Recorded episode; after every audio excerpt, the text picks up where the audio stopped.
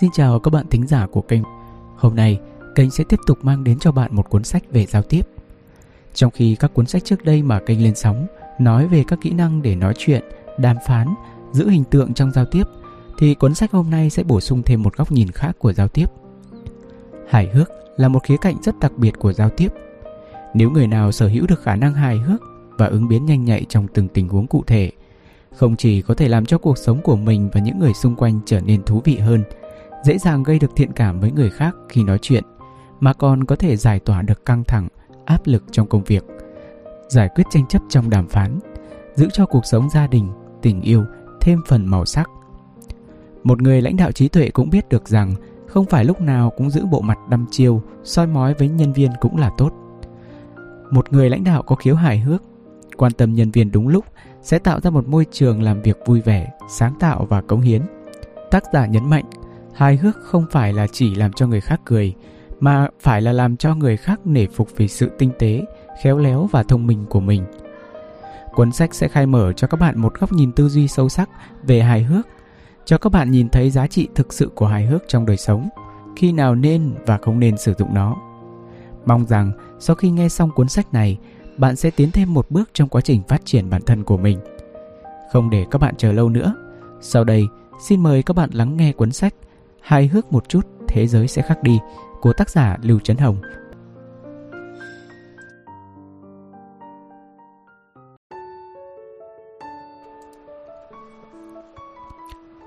Lời nói đầu Hài hước một chút, thế giới sẽ khác đi. Cuộc đời này không thể thiếu sự hài hước. Hài hước cũng là một nét đẹp, một gia vị khiến cho cuộc sống thi vị hơn. Hầu như không ai là không thích sự hài hước dí dỏm. Hơn nữa, hài hước còn gắn bó mật thiết với sự thành bại của cuộc đời mỗi con người. Trong đời sống gia đình, hài hước có thể khiến cho các thành viên trong gia đình hòa thuận và hạnh phúc hơn. Rất nhiều người cho rằng hài hước là một kiểu chót lưỡi đầu môi, là biểu hiện của người làm việc đã không đáng tin cậy. Cho rằng vợ chồng phải nói chuyện một cách thực tế, không cần phải chú trọng vào nghệ thuật nói chuyện. Nhưng họ không biết rằng sự dí dỏm có thể hóa giải được rất nhiều mâu thuẫn và tranh cãi vợ chồng, giải tỏa những hiểu lầm, bất đồng hay xóa nhòa khoảng cách, thắt chặt tình cảm đôi bên để cả gia đình sống trong không khí đầm ấm hơn. Trong giao tiếp xã hội, hài hước có thể giúp chúng ta thiết lập được mạng lưới quan hệ rộng rãi. Hài hước là một dạng nhân sinh quan, một trạng thái tâm lý, là cách nhìn nhận thế giới xung quanh. Người hài hước, thường là những người tràn đầy nhiệt huyết với cuộc sống và thế giới. Có ai lại nỡ từ chối giao tiếp với người như vậy cơ chứ? Hài hước có thể giúp cho bạn tự tạo ra môi trường thuận lợi, như cá gặp nước trong các hoạt động xã giao. Hài hước không chỉ có lợi cho việc đàm phán, mà còn là một cánh tay tiếp thêm sức mạnh cho công việc của bạn, giúp bạn nhanh chóng đạt được thành công, chuyển bại thành thắng vì sao có những gia đình tuy không có nhiều tiền bạc, vinh hoa, phú quý, nhưng cuộc sống lại vô cùng hạnh phúc? Vì sao có những người luôn được tọa nguyện trong đối nhân xử thế? Vì sao có những người không có địa vị cao quý, nhưng lại được nhiều người bạn đáng tin cậy? Vì sao có những người không có bản lĩnh hơn người, nhưng cuối cùng lại làm nên nghiệp lớn? Thực ra, một trong những nguyên nhân cơ bản nhất chính là vai trò vô giá của sự hài hước. Mà hài hước không phải là một năng lực bẩm sinh. Muốn có được nghệ thuật giúp bạn thành công này, bạn phải trải qua quá trình bồi dưỡng và rèn luyện bản thân. Hài hước một chút, thế giới sẽ khác đi. Cuốn sách với nội dung phong phú mà sâu sắc này sẽ giúp bạn có được cái nhìn rõ nét hơn về tầm quan trọng của tính hài hước dưới góc độ, phương diện đánh giá khác nhau, cũng như có thêm những kỹ năng vận dụng sự hài hước vào trong cuộc sống hy vọng sau khi đọc xong cuốn sách này, bạn có thể biến mình thành một người biết nói chuyện, khéo léo vận dụng những ngôn từ hài hước, gãi đúng chỗ ngứa của đối phương để mở ra con đường dẫn tới thành công, được mọi người yêu mến. Biết cách hài hước đúng mực sẽ giúp bạn thành công hơn. Hãy cùng tìm hiểu về nghệ thuật hài hước. Nó có thể giúp bạn đạt được những thành tựu rực rỡ, cũng như nắm được bí quyết sử dụng thời gian một cách hữu hiệu trên đường đời. Tụi mình có một chút nhắn gửi đến các bạn thính giả. Nguồn thu của kênh hiện tại kinh phí rất hạn hẹp. Nếu yêu thích cuốn sách mà kênh đang truyền tải, bạn có thể nhấn phần mô tả để ủng hộ cho kênh để tụi mình có thêm động lực thu âm nhiều cuốn sách mới hơn. Xin trân trọng cảm ơn.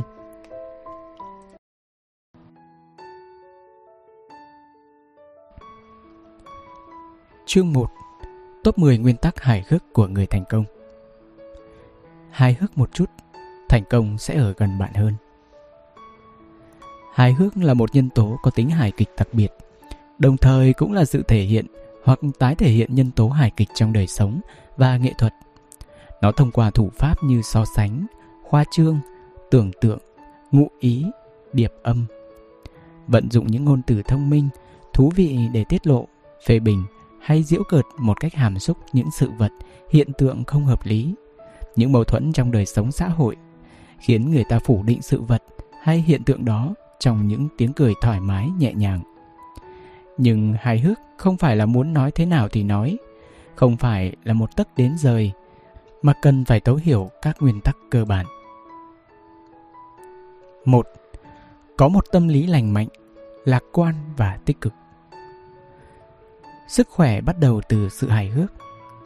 Hài hước là một biểu hiện tâm trạng đặc biệt. Nó là công cụ để con người thích nghi với môi trường, là một trong những phương pháp để con người bớt áp lực tinh thần khi đối diện với khó khăn. Hài hước bắt nguồn từ một tâm lý tốt và tính cách lạc quan, có thể giúp cho con người giảm bớt tâm trạng tiêu cực, giải tỏa những đau buồn, phiền não. Một người hài hước khi giao thiệp sẽ dễ dàng nhận được sự tin tưởng và yêu mến của mọi người hơn. Ngoài ra, một người hài hước cũng có thể phát hiện được nhân tố có tính kịch trong một hoàn cảnh không như ý, từ đó khiến cho tâm lý của bản thân được cân bằng. Một nhà văn người Đức từng nói, điều khiến cho người ta bật cười là sự khôi hài. Điều khiến cho người ta suy nghĩ một lát mới bật cười là sự hài hước. Bởi vậy, muốn học được sự hài hước thì trước tiên cần có một tâm lý lành mạnh, lạc quan và tích cực. Abraham Lincoln, tổng thống thứ 16 của Mỹ, suốt cuộc đời đã luôn vấp phải những gian khổ và trắc trở. Xuất thân bần hàn, năm lên 9 tuổi thì mẹ qua đời, đến tận năm 15 tuổi Lincoln mới được đi học. Năm 24 tuổi, Lincoln hợp tác buôn bán với người khác, nhưng vì không biết kinh doanh nên thất bại. Vì vậy, ông phải gánh lấy món nợ trong suốt 15 năm dòng. Năm 25 tuổi, mối tình đầu của ông, bà Annie, qua đời vì bệnh tật. Điều này khiến cho Lincoln vô cùng đau khổ. Sau đó, thường xuyên bị rơi vào trạng thái trầm uất. Năm 32 tuổi, ông kết hôn với tiểu thư Marie Tutt. Nhưng vì tính nóng nảy của bà vợ mà ông thường xuyên không về nhà. Năm 35 tuổi, ông bắt đầu thi tuyển công chức, nhưng lần nào cũng thất bại. Năm 52 tuổi, cuối cùng ông được bầu làm Tổng thống Mỹ. Đúng năm đó thì nội chiến Nam Bắc Mỹ nổ ra. Trong cuộc nội chiến này, tuy rằng về số lượng quân nhân lẫn trang bị của quân đội miền Bắc đều vượt trội hơn quân đội miền Nam, nhưng lại liên tiếp gặp thất bại trên chiến trường. Cuộc nội chiến vốn dự đoán chỉ diễn ra trong 2 năm, thì trên thực tế đã kéo dài dòng dã suốt 4 năm trời, khiến Lincoln chịu nhiều khổ cực. Vậy mà Lincoln đã dùng nụ cười hóa giải tất cả những bất hạnh trong đời một cách tích cực. Nhưng bất hạnh cuối cùng đã xảy ra khi ông 56 tuổi. Chiến tranh Nam Bắc Mỹ kết thúc. Cuộc bầu cử tổng thống Mỹ một lần nữa được tổ chức. Khi đi xem kịch tại kịch viện Ford, ông đã bị người ta ám sát. Thực ra, Lincoln vốn là một người không giỏi ăn nói. Môi trường sống của ông vô cùng tẻ nhạt. Để cuộc sống của mình luôn tràn ngập ánh mặt trời và cũng để giảm bớt những phiền muộn, ông đã tích cực học cách hài hước. Mỗi tối trước khi đi ngủ, Lincoln đều đọc một vài mẩu chuyện cười. Thói quen này duy trì cho tới khi ông trở thành chủ nhân của Nhà Trắng. Ngoài ra, Lincoln luôn rất sẵn lòng chia sẻ chuyện cười với mọi người. Ông thích nhất là kể những câu chuyện vui mà bản thân được nghe trong suốt những năm tháng sinh sống và lớn lên ở nông trại. Người ta thường hay nghe thấy ông mở đầu bằng Lời anh nói khiến tôi lại nhớ lại một câu chuyện cười. Mỗi khi kể chuyện cười, gương mặt Lincoln bừng sáng, ánh mắt lấp lánh, giọng nói bất giác như cao hơn. Có lúc ông không kiềm chế được bản thân, bật cười to lên, rồi khoa chân múa tay. Lâu dần, Lincoln không chỉ tự rèn luyện bản lĩnh hài hước của mình, mà còn trở thành một cao thủ kể chuyện cười. Khi phải vượt qua nhiều khó khăn hoạn nạn, mà Lincoln vẫn luôn giữ được nụ cười trên môi. Đó cũng là một biểu hiện của tâm lý tích cực. Hài hước có thể giúp nâng cao khả năng miễn dịch của con người. Một người hài hước có tính cách lạc quan và cái nhìn tích cực về hạnh phúc trong cuộc sống. Mặt khác, thường cũng chỉ những người có thái độ sống tích cực mới có sự hài hước. Bởi vậy, hài hước và tâm lý tích cực không thể tách rời khỏi nhau. Người hài hước đa phần đều là những người lạc quan, tích cực, đồng thời cũng là những người ấm áp, dịu dàng. Họ luôn giữ thái độ vui vẻ với người khác, ít khi tuyệt vọng về cuộc sống. Thẩm Tùng Văn, một tác gia lớn của Trung Quốc, luôn tạo cho người khác có ấn tượng rằng ông là một người nho nhã, lịch sự. Trong thời kỳ cách mạng văn hóa đã bị bè phái tạo phản, phạt quét nhà vệ sinh nữ. Sau này, Thẩm Tùng Văn nói với Hoàng Vĩnh Ngọc rằng đây thực ra là sự tin tưởng của bè phái tạo phản dành cho ông. Họ biết, tuy rằng về mặt chính trị tôi không đáng tin, nhưng mặt đạo đức lại cực kỳ đáng tin tưởng. Các tác phẩm của Tùng Văn đều rất hay, nhưng chính tâm lý lạc quan và sự bình thản được thể hiện qua tính hài hước, dù sống trong hoàn cảnh khó khăn của ông, là thứ khiến cho người ta càng khâm phục hơn nữa. Hài hước không những khiến cho tư duy của bản thân trở nên nhạy bén hơn, nụ cười luôn nở trên môi, mà còn khiến cho người khác trở nên cởi mở, thân thiện với ta hơn. Ngoài ra, hài hước có thể giúp con người nâng cao khả năng giao tiếp, có thêm nhiều mối quan hệ tốt đẹp. Trong sự hài hước, có thể biểu lộ sự ôn hòa, thiện trí, cởi mở, nhưng cũng có thể bộc lộ sự đả kích, sắc bén. Chỉ cần thông qua đó, có thể thấy được trí tuệ cũng như thái độ sống tích cực của một người. Giúp con người có thêm sức mạnh từ những tiếng cười thì hài hước một chút cũng có gì là xấu.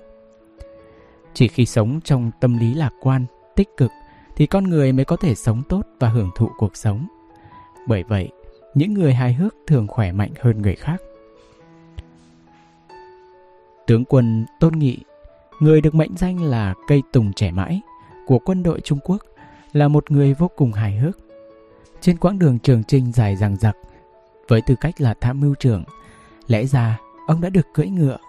Nhưng cố vấn quân sự Lý Đức lại lấy lý do tôn nghị là quân trắng để hủy tư cách được cưỡi ngựa của ông. Quân trắng chỉ quân đội phản cách mạng của giai cấp tư sản. Trước sự kỳ thị này, Tôn Nghị chỉ mỉm cười. Không có bốn chân, tôi vẫn còn hai chân mà. Ông sẵn sàng đứng trên đôi chân của mình đi hết quãng đường trường trinh. Mỗi khi có người nhắc tới quá khứ không vui, tướng quân Tôn Nghị thường đùa rằng Tôi phải cảm ơn Lý Đức. Ông ấy đã giúp tôi rèn luyện đôi chân, đặt nền móng cho một sức khỏe tốt. Chính nhờ sự rộng lượng và hài hước đó mà tướng quân Tôn Nghị khỏe mạnh, trường thọ và luôn vui vẻ. Những người hài hước đều là những người sống tích cực, lạc quan, phóng khoáng, tâm tính khoan dung, ôn hòa. Hơn nữa, còn tràn đầy niềm tin vào cuộc sống và tự tin vào bản thân. Những người hài hước đều là những người có tâm lý lành mạnh, còn những người tâm lý không lành mạnh thì không thể hài hước được. Triết gia người Đức Kant sống tới 80 tuổi. Ông cho rằng hài hước có tác dụng rất lớn trong việc giúp cho con người sống khỏe mạnh và trường thọ. Ông từng nói nếu không biết đến sự hài hước thì cuộc sống của con người quả thực quá khổ sở. Ông luôn giữ cho tâm trạng lạc quan và hài hước cho tới tận những năm tháng cuối đời. Trong cuộc sống, thêm một phút hài hước là thêm một phần niềm vui. Trong các mối quan hệ xã hội, thêm một chút hài hước là thêm một chút thân thiện. Bất cứ nơi nào có sự hài hước thì đều có không khí hài hòa vui vẻ. Bởi vậy, bạn chỉ cần có thái độ tích cực lạc quan với cuộc sống thì sự hài hước sẽ luôn ở bên bạn 2. Nhìn nhận thế giới từ góc độ thú vị Trong cuộc sống, không phải mọi người đều có khiếu hài hước. Để hài hước cũng cần phải có những điều kiện nhất định. Sự hài hước, nói một cách đơn giản là kể chuyện cười. Từ góc độ này, muốn học sự hài hước thì cần phải học được cách nhìn nhận thế giới từ những góc độ thú vị. Cuộc đời mỗi con người hoặc sẽ trôi qua một cách bình yên, hoặc sẽ có nhiều sóng gió, có vui và cũng có buồn. Quan trọng là chúng ta có nhìn nhận và đối mặt với cuộc đời bằng thái độ nào. Tìm một hồ nước đẹp, câu vài con cá, nhớ lại những được và mất trong đời. Uống một bình rượu ngon, kết thêm vài người bạn, mỉm cười nhìn đời người được mất. Không vui cũng là sống, mà vui cũng là sống. Vậy thì chúng ta hãy vui vẻ lên một chút, học cách điều tiết tâm trạng của bản thân. Lúc buồn, ta nên tự tìm niềm vui cho mình, để cuộc sống bình yên được thêm phần thú vị. Chắc trở hay thất bại là chuyện thường gặp trên đường đời. Nếu không biết nâng cao khả năng chịu đựng áp lực, thì những lo lắng và căng thẳng ấy chắc chắn sẽ khiến chúng ta mệt mỏi. Nhưng nếu nghiêm túc nhìn nhận lại vấn đề từ góc độ khác, bạn cũng có thể phát hiện ra đó không phải là một khó khăn.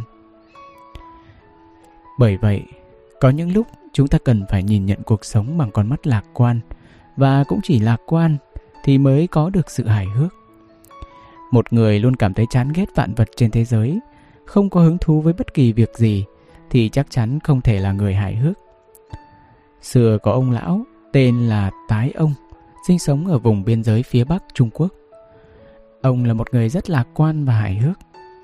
Một hôm, con ngựa nhà tái ông không hiểu vì sao mà lạc đường không thấy quay về. Hàng xóm biết chuyện, đều tới chia buồn ông.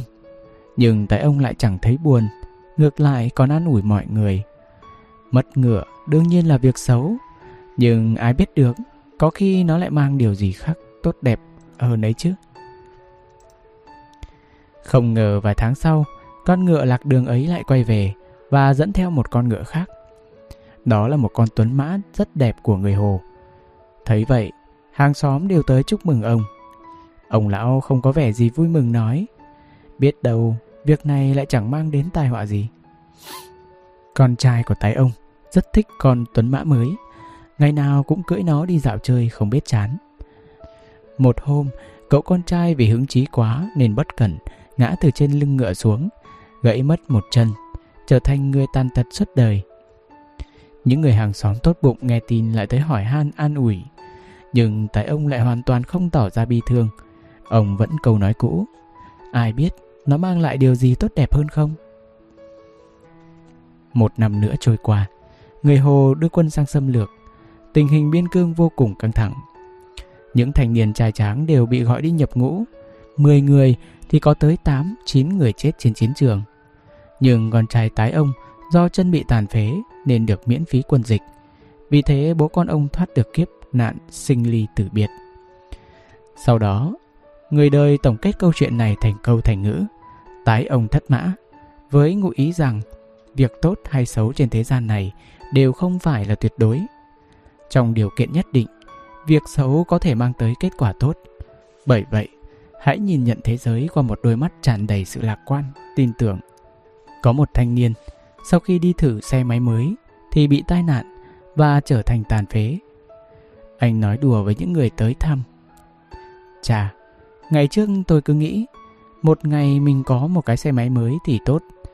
Bây giờ có một chiếc xe thật, hơn nữa đúng là có trong một ngày. Mọi người nghe anh nói đều bật cười vui vẻ. Đối với anh thanh niên này, bị tai nạn xe là một sự thực không thể thay đổi. Nhưng anh không nhìn sự việc đó một cách quá nặng nề, mà sử dụng sức mạnh của sự hài hước để giảm bớt nỗi đau khổ của bản thân. Đồng thời mang lại cho những người xung quanh sự lạc quan, vui vẻ. Nhìn cuộc đời dưới một lăng kính mới mẻ sẽ khiến chúng ta có cái nhìn vui vẻ hơn. Đó là điều chỉ có những người hài hước mới làm được. Người hài hước thường tỏ ra vô cùng cởi mở với bất cứ sự việc gì, cũng luôn có thái độ tích cực, lạc quan. Hài hước có tác dụng rất tích cực. Nó vừa giúp tâm lý chúng ta giữ được sự cân bằng, ổn định, lại vừa có thể giải tỏa những nút thắt tâm lý, phát huy vai trò giảm thiểu của lo lắng, bất an, là một liều thuốc phòng ngự giúp cho tinh thần luôn được khỏe mạnh. Hài hước luôn khiến cho cuộc sống trở nên thú vị hơn. Nó là ánh sáng của trí tuệ, là một phẩm chất tốt đẹp của tư duy, chứ không phải là biểu hiện của sự lẻo mồm lẻo mép. Cũng không phải là những trò đùa dung tục. Hài hước có thể giúp chúng ta hiểu hơn về cuộc đời, tìm ra điểm sáng trong cuộc sống, mang lại cho con người niềm vui và hạnh phúc. Triết gia nổi tiếng Socrates là một người vô cùng hài hước. Trước những sai lầm của người khác, ông không bao giờ chọn cách chỉ trích mà chọn phương pháp khác, hài hước. Vợ Socrates là một người tính tình nóng nảy, thường xuyên làm người chồng nổi tiếng của mình mất mặt trước đông đảo mọi người. Có một lần, Socrates đang cùng học trò thảo luận về mấy vấn đề học thuật thì không biết vì sao đột nhiên vợ của ông xông vào và quát tháo, khiến cả lớp học kinh ngạc. Sau đó, bà còn xách một thùng nước lạnh dội vào người Socrates, khiến ông bị ướt như chuột lột. Khi các học sinh đang tỏ ra vô cùng ngượng ngùng, bối rối, thì Socrates hiền hòa cười nói, ta biết ngay sau khi sấm là trời mưa mà. Chỉ một câu nói đầy hài hước ấy của ông đã khiến cho cơn tam bành của bà vợ lập tức tan biến. Mọi người cũng bật cười vui vẻ. Điều khiến chúng ta khâm phục hơn nữa là tố chất văn hóa cao siêu, nghệ thuật tu dưỡng và cả tấm lòng rộng lượng của bậc thầy trí tuệ này. Từ đó, có thể thấy một người hài hước sẽ biết cách nhìn thế giới theo một góc độ thú vị, giống như Socrates. Hay nói cách khác, một người muốn có sự hài hước thì nên nhìn nhận thế giới từ góc độ khác thú vị hơn. Bởi vậy, xét trên một phương diện nào đó, hài hước có thể giúp chúng ta giảm nhẹ áp lực tâm lý, thoát khỏi khó khăn, chiến thắng phiền não, phấn chấn tinh thần, từ đó khiến cho mọi người càng thêm yêu mến, tin tưởng bạn. Các mối quan hệ cũng trở nên hài hòa hơn, tình cảm được thắt chặt hơn. Hài hước không có nghĩa là đùa cợt, nó sâu sắc hơn, đùa cợt rất nhiều. Hài hước không có nghĩa là chọc cười, nó có ý nghĩa hơn việc chọc cười rất nhiều. Hài hước cũng không phải là mồm mép, dùng tục, chớt nhả, mà là một phẩm chất và năng lực, cũng là một môn nghệ thuật. Engel cho rằng hài hước là biểu hiện của trí tuệ, tu dưỡng và đạo đức. Có một nhà văn nói, linh hồn của hài hước chính là sự chân thành và trang nghiêm. Có lẽ bạn sẽ không khó để nhận thấy một người có lòng dạ hẹp hòi, chi ly tính toán, thủ đoạn độc ác, đề tiện, bị ổi. Rất khó để có được sự hài hước.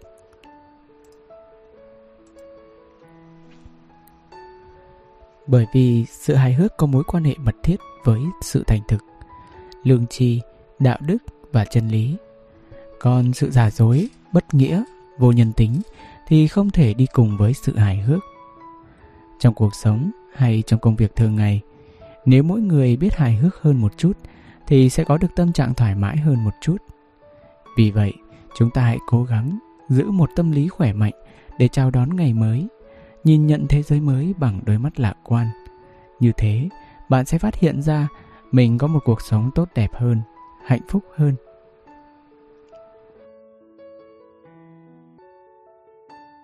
ba trí nhớ và khả năng phản ứng tốt. Sự hài hước luôn tồn tại trong mọi ngóc ngách của cuộc sống. Hài hước có thể chia thành hai loại, tầng nông và tầng sâu.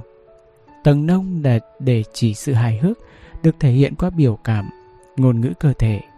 Thêm vào đó là lời nói, có thể khiến cho người ta bật cười, qua đó đạt được mục đích chọc cười người khác. Còn tầng sâu là để chỉ sự hài hước thông qua việc chọn một thời điểm thích hợp để bày tỏ quan điểm về thế giới và suy nghĩ về sự vật. Mà cách biểu đạt suy nghĩ và quan điểm này lại vận dụng vào những hiện tượng tưởng chừng rất đơn giản và bình thường trong cuộc sống. Dùng cách nói bình thường nhưng lại hàm chứa chân lý để chọc cười người khác. Hay nói cách khác, đó là những câu nói nghe qua tưởng chừng như hoang đường nhưng trong đó lại hàm chứa đạo lý hay một sự tổng kết đúng đắn sự phản chiếu ánh sáng của trí tuệ và điều này cần phải được xây dựng dựa trên một cơ sở nền móng kiến thức phong phú hài hước ở tầng nông cần có đầu óc thông minh, phản ứng nhanh nhẹ, trí nhớ tốt. Hài hước ở tầng sâu thì ngoài những nhân tố kể trên, còn cần có một tư duy nhạy bén và khả năng lý giải vấn đề. Có thể nói, đây là điều mà không phải ai cũng đạt tới được. Thầm thúy khó lường, sự hài hước ở tầng sâu có lẽ không mang lại không khí náo nhiệt như hài hước ở tầng nông, mà thường chỉ khiến bạn mỉm cười nhẹ nhàng. Nhưng như thế không có nghĩa là nó giảm bớt sự tán thành và khâm phục của người khác dành cho bạn.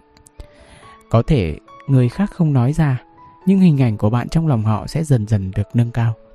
Hài hước khác với chọc cười. Chọc cười là thông qua ngôn ngữ hành vi khác người hay khác thường để giành được tiếng cười của mọi người. Nhưng nó thiếu đi ý nghĩa sâu xa mà hài hước mang lại. Trước khi chiến tranh thế giới thứ nhất nổ ra không lâu, người ủng hộ nữ quyền ở Mỹ, Nancy Witcher Astor, có một cuộc phỏng vấn với Thủ tướng Anh, Churchill. Churchill cũng rất nhiệt tình tiếp đón cô. Trong lúc trò chuyện, Astor thảo luận về vấn đề quyền lực của phụ nữ và khẩn thiết hy vọng Churchill giúp cô trở thành nữ nghị sĩ đầu tiên bước vào Hạ viện. Churchill chế giễu suy nghĩ này của cô và cũng không đồng ý với quan điểm của nhà nữ quyền này, khiến cô nổi giận. Cô nói, nếu tôi là vợ ngài, tôi sẽ chuốc độc vào ly cà phê của ngài. Churchill dịu dàng tiếp lời, nếu tôi là chồng cô, tôi sẽ uống nó mà không hề do dự.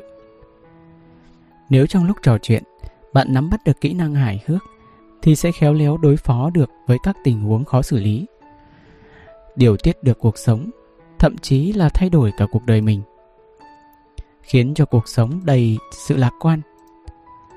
Người hài hước thường nhanh trí trong việc hóa giải những tình huống khó khăn, nguy hiểm bằng cách sáng tạo và chu toàn. Thường những người có EQ cao sẽ giỏi vận dụng sự hài hước để đối phó với tình huống nguy cấp. Một hôm, Goethe, nhà thơ người Đức, đi tản bộ trong công viên, trên một con đường nhỏ chỉ vừa cho một người đi. Ông thấy một nhà phê bình luôn có những bài phê bình rất gay gắt đối với tác phẩm của ông đang bước tới. Nhà phê bình này cao giọng nói, tôi chưa bao giờ nhường đường cho kẻ ngốc. Còn tôi thì ngược lại. Gerard bình tĩnh nói và mỉm cười bước sang một bên. Cách xử sự thông minh này của Gerard còn được truyền tụng rộng rãi đến mãi sau này. Chiến thuật hài hước mà ông vận dụng cũng giống như nguyên lý lấy nhu khắc cương trong thái cực quyền của Trung Quốc. Trong mắt người đời, hài hước chẳng qua chỉ là một công cụ gây cười. Nhưng nếu bạn thực sự cho rằng như vậy thì bạn đã nhầm to. Trong sự hài hước còn bao hàm cả trí tuệ. Qua đó có thể nhận ra khả năng phản ứng của một người nhanh hay chậm. Bởi vậy, nó không những có thể chọc cười người khác mà còn có rất nhiều tác dụng khác nữa.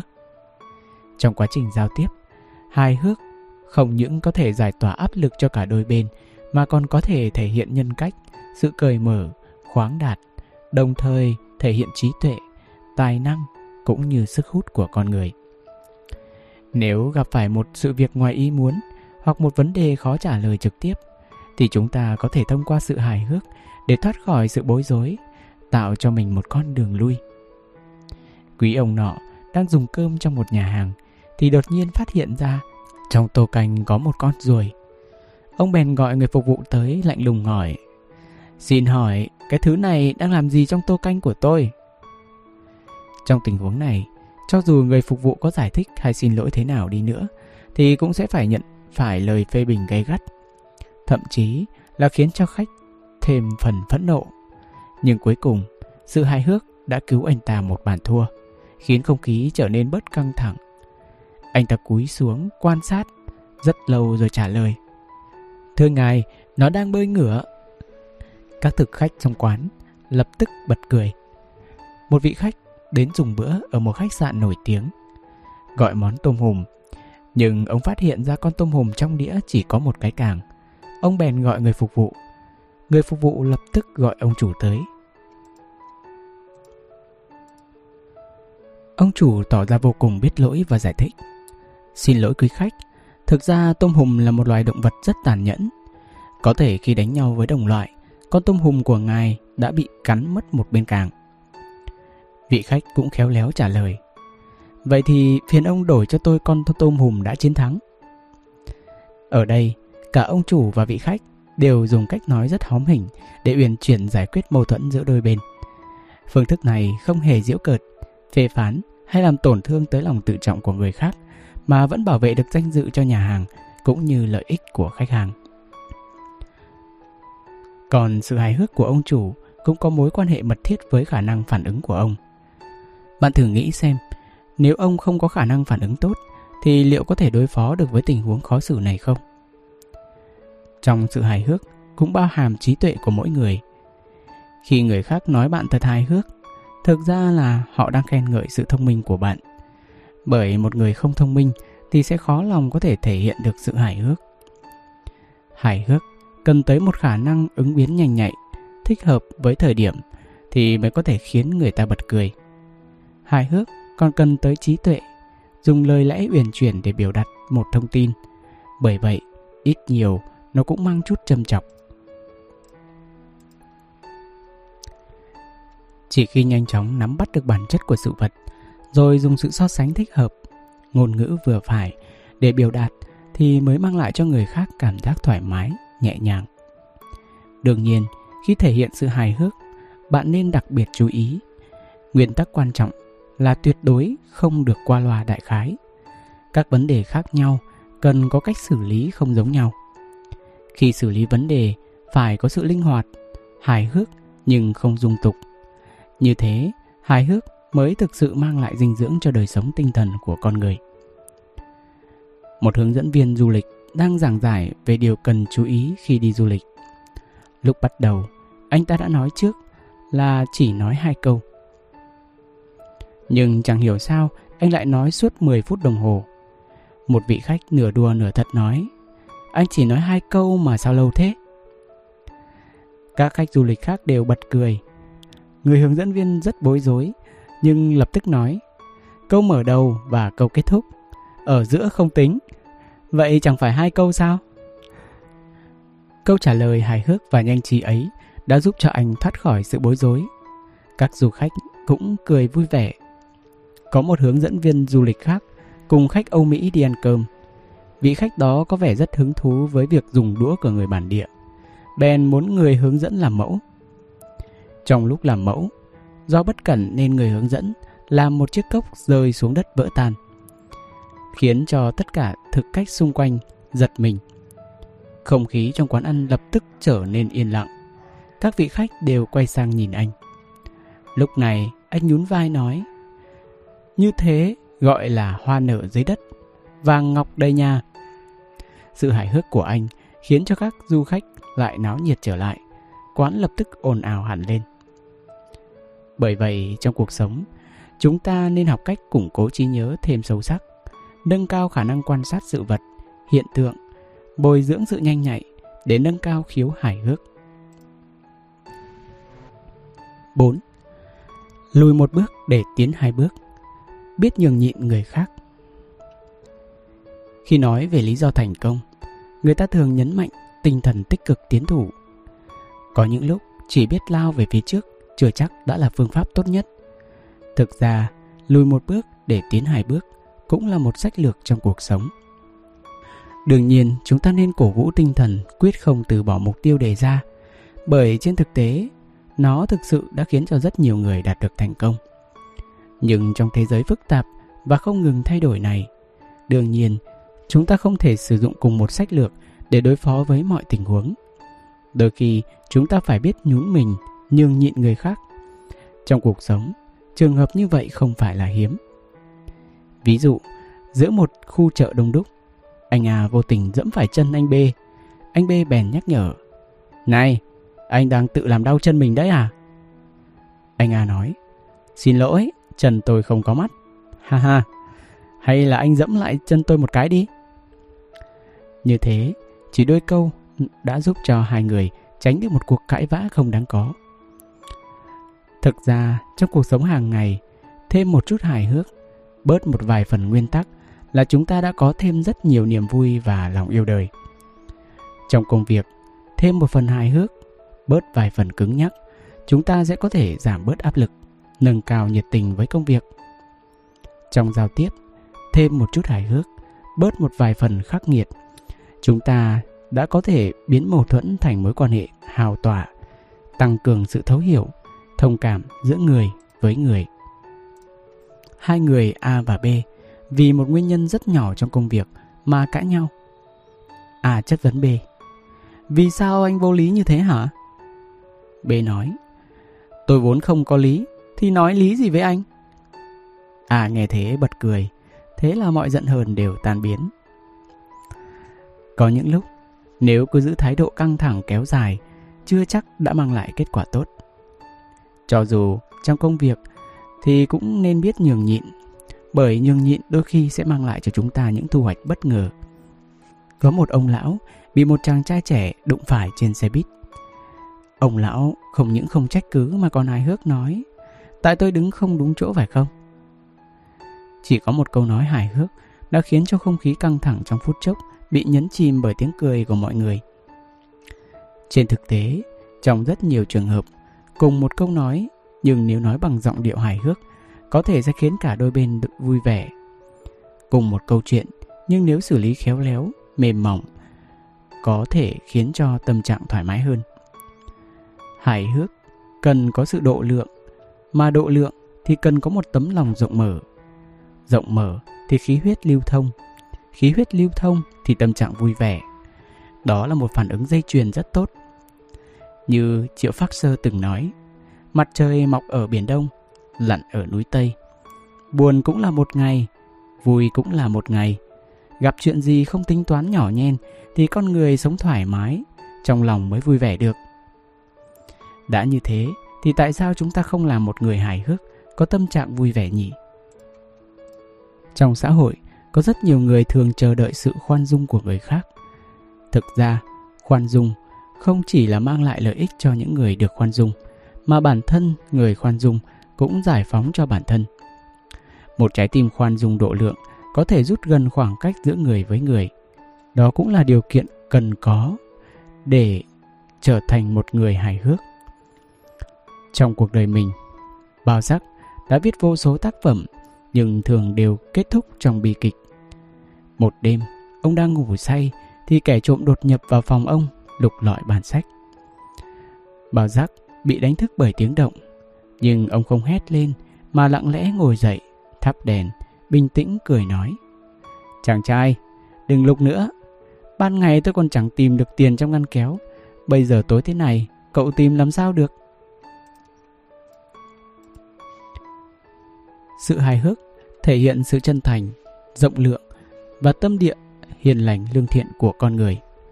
Đồng thời đó cũng là một hành động văn minh được con người sáng tạo ra để ứng phó với những tình huống khó khăn trong cuộc sống. Nó giống như một cây cầu kéo gần khoảng cách giữa người với người, cũng như lấp đầy khoảng trống giữa những tâm hồn. Ngoài ra, nó còn có vai trò tích cực trong việc thúc đẩy mối quan hệ giao tiếp và là động lực không thể thiếu giúp cho con người vươn lên đỉnh cao của sự nghiệp. Muốn hình thành một không khí văn hóa xã hội hài hước, cho dù là đối với cá nhân hay xã hội cũng đều phải có sự tự do tương đối. Nếu thiếu nền móng này thì sự hài hước sẽ như cái cây không có rễ. Bởi vậy, hài hước cũng phải thấu tình đạt lý. Có một lần, rất nhiều người được mời tới nhà một người nổi tiếng trong giới thượng lưu dùng bữa. Người đó rất giàu có, trong phòng khách bày đầy những món đồ mỹ nghệ tinh xảo. Món nào cũng rất đáng giá. Ăn trưa xong, mấy vị khách vừa nói chuyện vừa đi ra ngoài cửa. Lúc này, chủ nhân đột nhiên đi tới trước một vị khách đang chuẩn bị ra về. Tôi rất vui vì ngài thích các món đồ của tôi. Sau đó đã thò tay vào túi áo người khách kia, lấy ra một món đồ rất đáng tiền và nói tiếp. Tôi nhận ra ngài thích món đồ này, hơn nữa còn muốn ngắm nó dưới ánh nắng. Tên chồng ăn mặc đường hoàng kia giật mình, trột dạ nhìn xung quanh xem có ai phát hiện ra hành vi của mình không. Còn những người ngồi trong phòng khách, tuy rằng tận mắt chứng kiến cảnh tượng này, nhưng mọi người cũng phối hợp với chủ nhân, giả bộ như không nhận thấy hành vi trộm cắp. Để vở kịch giống thật hơn, chủ nhân cùng gã trộm bị bắt quả tang còn đứng dưới ánh nắng để ngắm nghía món đồ. Sau đó chủ nhân cầm món đồ trong tay đi vào phòng và đặt lại vị trí cũ. Còn tên trộm đành lặng lẽ lên xe ra về. Từ đó không bao giờ còn cơ hội tham dự bữa tiệc trong giới thượng lưu nữa. Vị chủ nhân này đã tha cho tên trộm đi và giữ lại thể diện cho hắn. Bởi vậy tất cả mọi người có mặt ở đó đều khâm phục ông vô cùng. Ông chính là một cao thủ trong nghệ thuật giao tiếp. Lùi thể hiện sự khoan dung. Nếu nói rằng mặt biển rộng nên bao la, mặt đất rộng nên tràn đầy sự sống, bầu trời vì rộng nên bát ngát, vậy thì con người cũng nên rộng lượng mà trở nên cao thượng. Bởi những người có phẩm chất cao thượng đều được hoan nghênh và được mọi người tôn kính. Lùi vài bước có thể thúc đẩy tình cảm giữa người với người, đồng thời khiến cho các mối quan hệ hợp tác trở nên thuận lợi hơn. Chỉ cần bạn chịu lùi thì bạn sẽ dễ dàng tiến bước trên nấc thang của xã hội, treo ngày càng cao hơn. Hài hước là ngôn ngữ của bậc trí giả, hoặc bạn lựa chọn thái độ mỉm cười và suy nghĩ vấn đề trên góc độ khác, hoặc là lựa chọn lùi lại một bước để khoảng không gian tiếp theo được rộng mở hơn. 5. Hiểu rõ liều lượng của hài hước Tục ngữ nói, lời nói chẳng mất tiền mua, lựa lời mà nói cho vừa lòng nhau. Hài hước cũng tương tự, muốn nói thì phải nói sao cho hợp lý, giữ nguyên tắc, nắm được mức độ cần nói, phân biệt rõ từng trường hợp. Đùa giỡn quá đà sẽ gây chuyện thị phi, bởi vậy muốn thể hiện sự hài hước thì cũng phải chú ý tới mức độ.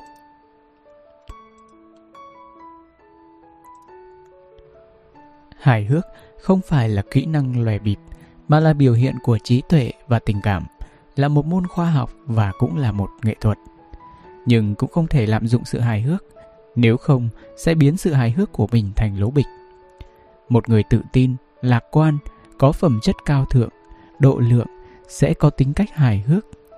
Ngược lại, một người vô vị, khô khan sẽ khiến cho người ta càng ngày càng chán ghét mà thôi. Nếu không nắm được liều lượng của hài hước thì sẽ làm tổn hại tới hình tượng thành thực, trang trọng và đáng tin cậy của mình trong lòng người khác.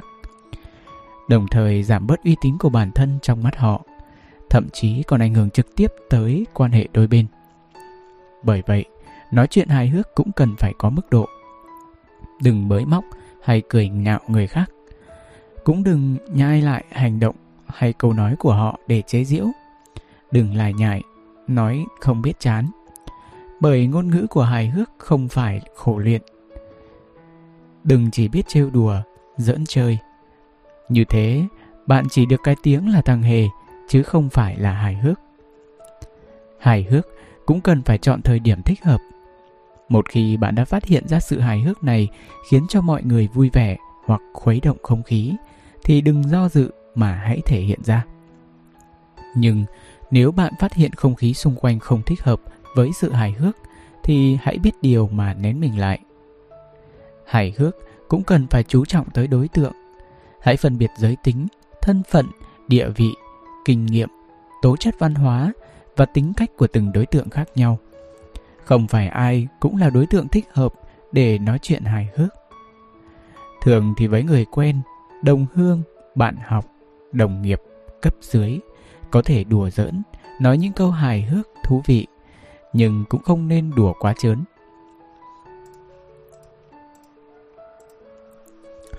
Đối với cấp trên, người nổi tiếng, người lớn tuổi, người lạ, nữ giới, đặc biệt là thiếu nữ, những người có tính cách khép kín, những người bất mãn với công việc hay nơi làm việc thì không nên tùy tiện nói đùa. Lời nói hài hước phải đúng lúc, đùa quá chớn dễ chuyển thành vô duyên, khiến người ta thấy ghét. Sự hài hước không phù hợp có khi còn trở thành cuồng ngôn, bị người ta chỉ trích. Ngoài ra, lời nói hài hước cũng phải phù hợp với hoàn cảnh thực tế của mình. Có câu chuyện như sau. Hơn 50 năm trước, khi đại văn hào người Anh Bernard Shaw tới thăm Thượng Hải, Lâm Ngữ Đường đã lên thuyền đón tiếp ông.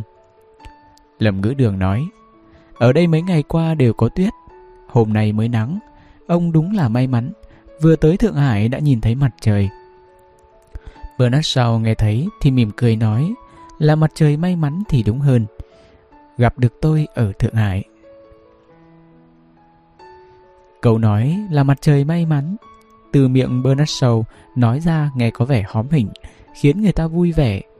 Nhưng nếu đổi lại là người khác, ví dụ như nhân vật COD mà đến A Quy cũng coi thường, nhất thời cao hứng nói với người ở làng Mùi rằng là mặt trời may mắn gặp được tôi ở làng Mùi, thì người dân làng Mùi không cho anh ta một bài học mới lạ. COD, nhân vật xuất hiện trong tác phẩm A Quy chính truyện của nhà văn Lỗ Tấn. Trong công việc cũng vậy, đặc biệt là ở những nơi thường xảy ra sóng gió như văn phòng làm việc thì càng cần phải chú ý tới nghệ thuật nói đùa.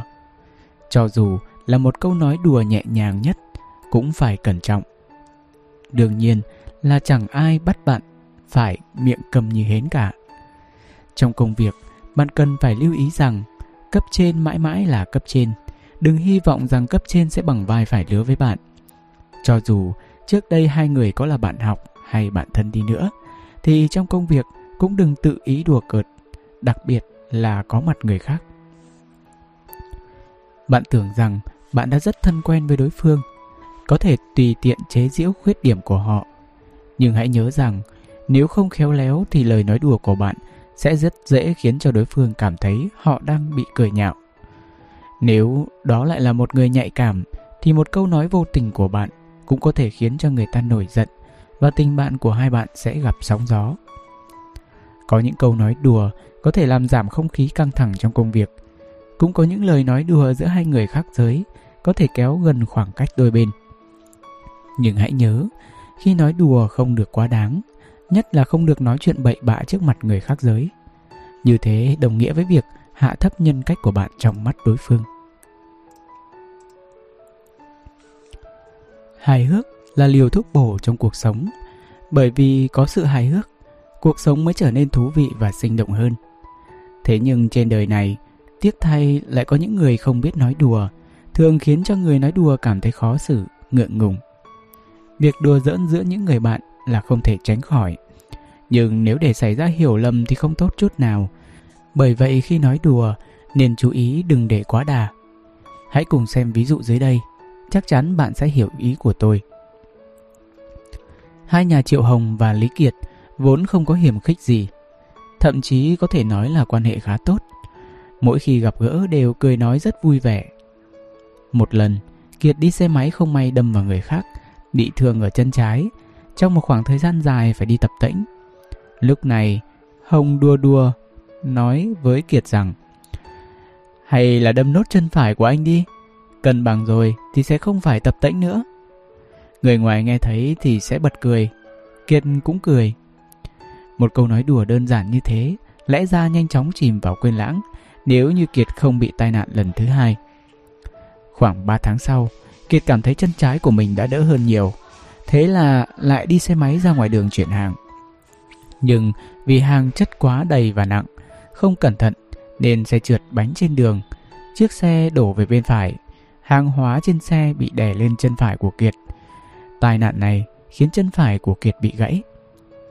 Khoảng thời gian giữa hai lần tai nạn rất gần nhau, thế là có người nhớ lại câu nói đùa của Hồng và kể với vợ Kiệt. Lúc này, vợ Kiệt đang lo cho chồng, bèn đổ toàn trách nhiệm lần tai nạn này của Kiệt cho câu nguyền rủa của Hồng. Nhưng vì chẳng thể nào bắt Hồng bồi thường, thế nên chị đành biến lửa giận thành lời rủa. Chị đứng trước cửa nhà Hồng mà mắng rủa rằng Cả nhà xuống lầu bị ngã gãy cổ, ra đường thì bị cướp. Tóm lại là những lời nguyền rủa độc địa. Thấy Kiệt bị thương, ban đầu Hồng cũng rất lo lắng cho bạn, thậm chí còn mua rất nhiều đồ tầm bổ định mang sang nhà Kiệt. Đồng thời, anh còn định nói mấy câu chúc may mắn với Kiệt. Nhưng Hồng còn chưa tới nhà Kiệt thì đã nghe thấy lời nguyền rủa của vợ Kiệt. Mấy câu nói ấy quá độc ác khiến cho Hồng nổi giận đùng đùng. Vốn là người tính nóng nên lúc này suy nghĩ của Hồng lập tức thay đổi 180 độ. Anh cắt một miếng bia có chữ gửi lại rồi đưa cho vợ Kiệt. Những lời nguyên rủa của cô tôi gửi lại hết cho nhà cô. vợ kiệt tức quá mà không làm thế nào được. Mấy hôm sau, cậu con trai một tuổi của Hồng bị ngã từ trên cầu thang xuống. Hiềm khích giữa hai nhà ngày càng như lửa đổ thêm dầu, xung đột xảy ra liên tiếp. Tình cảm hàng xóm láng giềng hòa thuận trong phút chốc biến mất, đổi lại là những lời đánh cãi, chửi nhau không ngớt. Chẳng qua chỉ là một câu nói đùa mà dẫn tới bao chuyện không hay, phá hoại nghiêm trọng mối quan hệ hòa thuận trước đó. Bởi vậy, điều này nhắc nhở chúng ta rằng khi nói đùa hãy giữ mức độ vừa phải và cần chú ý một số điều sau đây. Một Nói đùa tùy vào đối tượng. Tính cách của mỗi người là khác nhau. Có người tính tình cởi mở, rộng lượng, có người thì lại hẹp hòi. Bởi vậy, đối với những người có tính cách khác nhau thì lời nói đùa cũng khác nhau.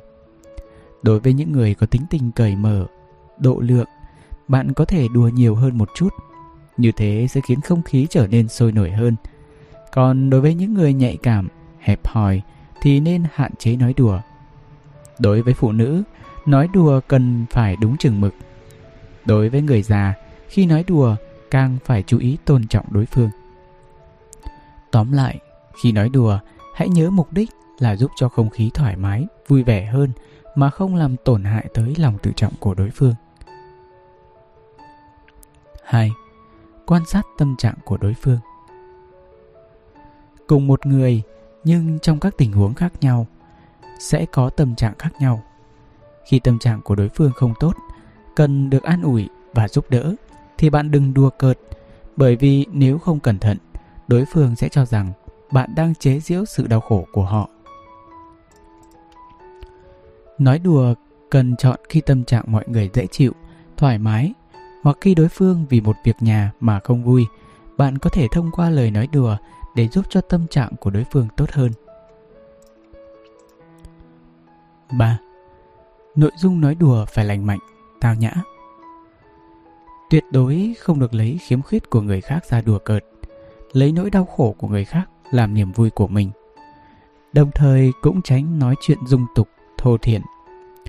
Lời nói đùa phải có tri thức và thú vị, khiến cho mọi người học được thêm kiến thức mới, từ đó đạt được hiệu quả tích cực Tuy rằng hài hước cần hiểu rõ đâu là giới hạn, nhưng trong cuộc sống, giả sử bạn phải gặp người không biết điều thì nên đối phó như thế nào? Bạn có thể sử dụng hài hước để hóa giải điều đó. Như thế có thể khiến bạn trở thành người có lý hơn. Hãy đọc vài ví dụ dưới đây để xem họ đối phó với những người không biết điểm dừng như thế nào nhé. 1. Người mù lên xe buýt vô tình dẫm vào giày của một cô gái trẻ Cô gái quay đầu lại chửi, Anh bị mù à? Người mù nó đói, Tôi là người mù mà, Mắt cô cũng mù à? Cô gái đó xấu hổ quá, Không biết giấu mặt vào đâu cho đỡ ngượng. 2. Có một lần, Tôi cùng một người bạn cụt tay trái Vào nhà hàng dùng bữa. Anh ta không cẩn thận làm thức ăn rơi xuống đất, Bèn vội vàng gọi người phục vụ tới dọn. Người phục vụ bực mình nói anh không thấy tôi đang bận sao? Ông không có tay à? Tôi nghĩ chết rồi, cãi nhau to rồi. Ai ngờ, anh bạn tôi bình tĩnh đáp. Tôi mà có một cánh tay thì đã chẳng phải phiền đến anh. Người phục vụ đó nhìn cái tay áo phất phơ của bạn tôi, bèn vội vàng tới lào nhà. 3. Trên xe buýt, một cô gái ngồi cạnh một người lùn. Cô tò mò hỏi, anh lùn thế có lấy được vợ không? Người lùn đó biết cô đang nghi ngờ điều gì, bèn ung dung trả lời. Người lùn chúng tôi, tay ngắn chân ngắn, chứ chỗ khác không ngắn. Cả xe cười nghiêng ngả. Qua những ví dụ kể trên, chúng ta có thể hiểu rõ hài hước có thể hóa giải rất nhiều những bối rối trong cuộc sống. Nhưng hãy ghi nhớ mấy điều sau đây. một Khi nói đùa với người lớn tuổi hay ít tuổi hơn, không nên quá chớn đặc biệt là không nên nói những chuyện nam nữ. Mấy thế hệ cùng nói đùa với nhau thì nên chọn những câu chuyện tào nhã, hài hước, giúp không khí xung quanh thêm đầm ấm, hòa thuận. Còn khi những người cùng lứa đang đùa giỡn về những chuyện nam nữ, bản thân mình là người lớn tuổi hơn hoặc nhỏ tuổi hơn cũng có mặt thì tốt nhất không nên tham dự, chỉ yên lặng lắng nghe. 2. Khi nói đùa với người tàn tật cần tế nhị. Chẳng ai muốn người khác lôi khuyết điểm của mình ra giễu cợt, đặc biệt là người tàn tật. Người xưa có câu, đừng nói chuyện ánh sáng với người mù. Bạn nên biết rằng, con người chẳng có ai là thập toàn thập mỹ. Khiếm khuyết của người khác không phải là trò đùa của bạn. Những lời nói đùa như thế sẽ làm tổn thương nghiêm trọng tới đối phương, gây hậu quả khó lường. 3. Khi ở riêng với bạn khác giới không nên nói đùa. Cho dù là lời nói đùa ý nhị gì thì cũng thường gây ra phản cảm cho đối phương hoặc khiến cho người khác suy đoán thị phi. Bởi vậy, nên chú ý giữ gìn khoảng cách. Đương nhiên, trong một số trường hợp nhất định cũng không cần phải quá nghiêm túc. Sự hài hước giữa hai người khác giới nên có một giới hạn nhất định.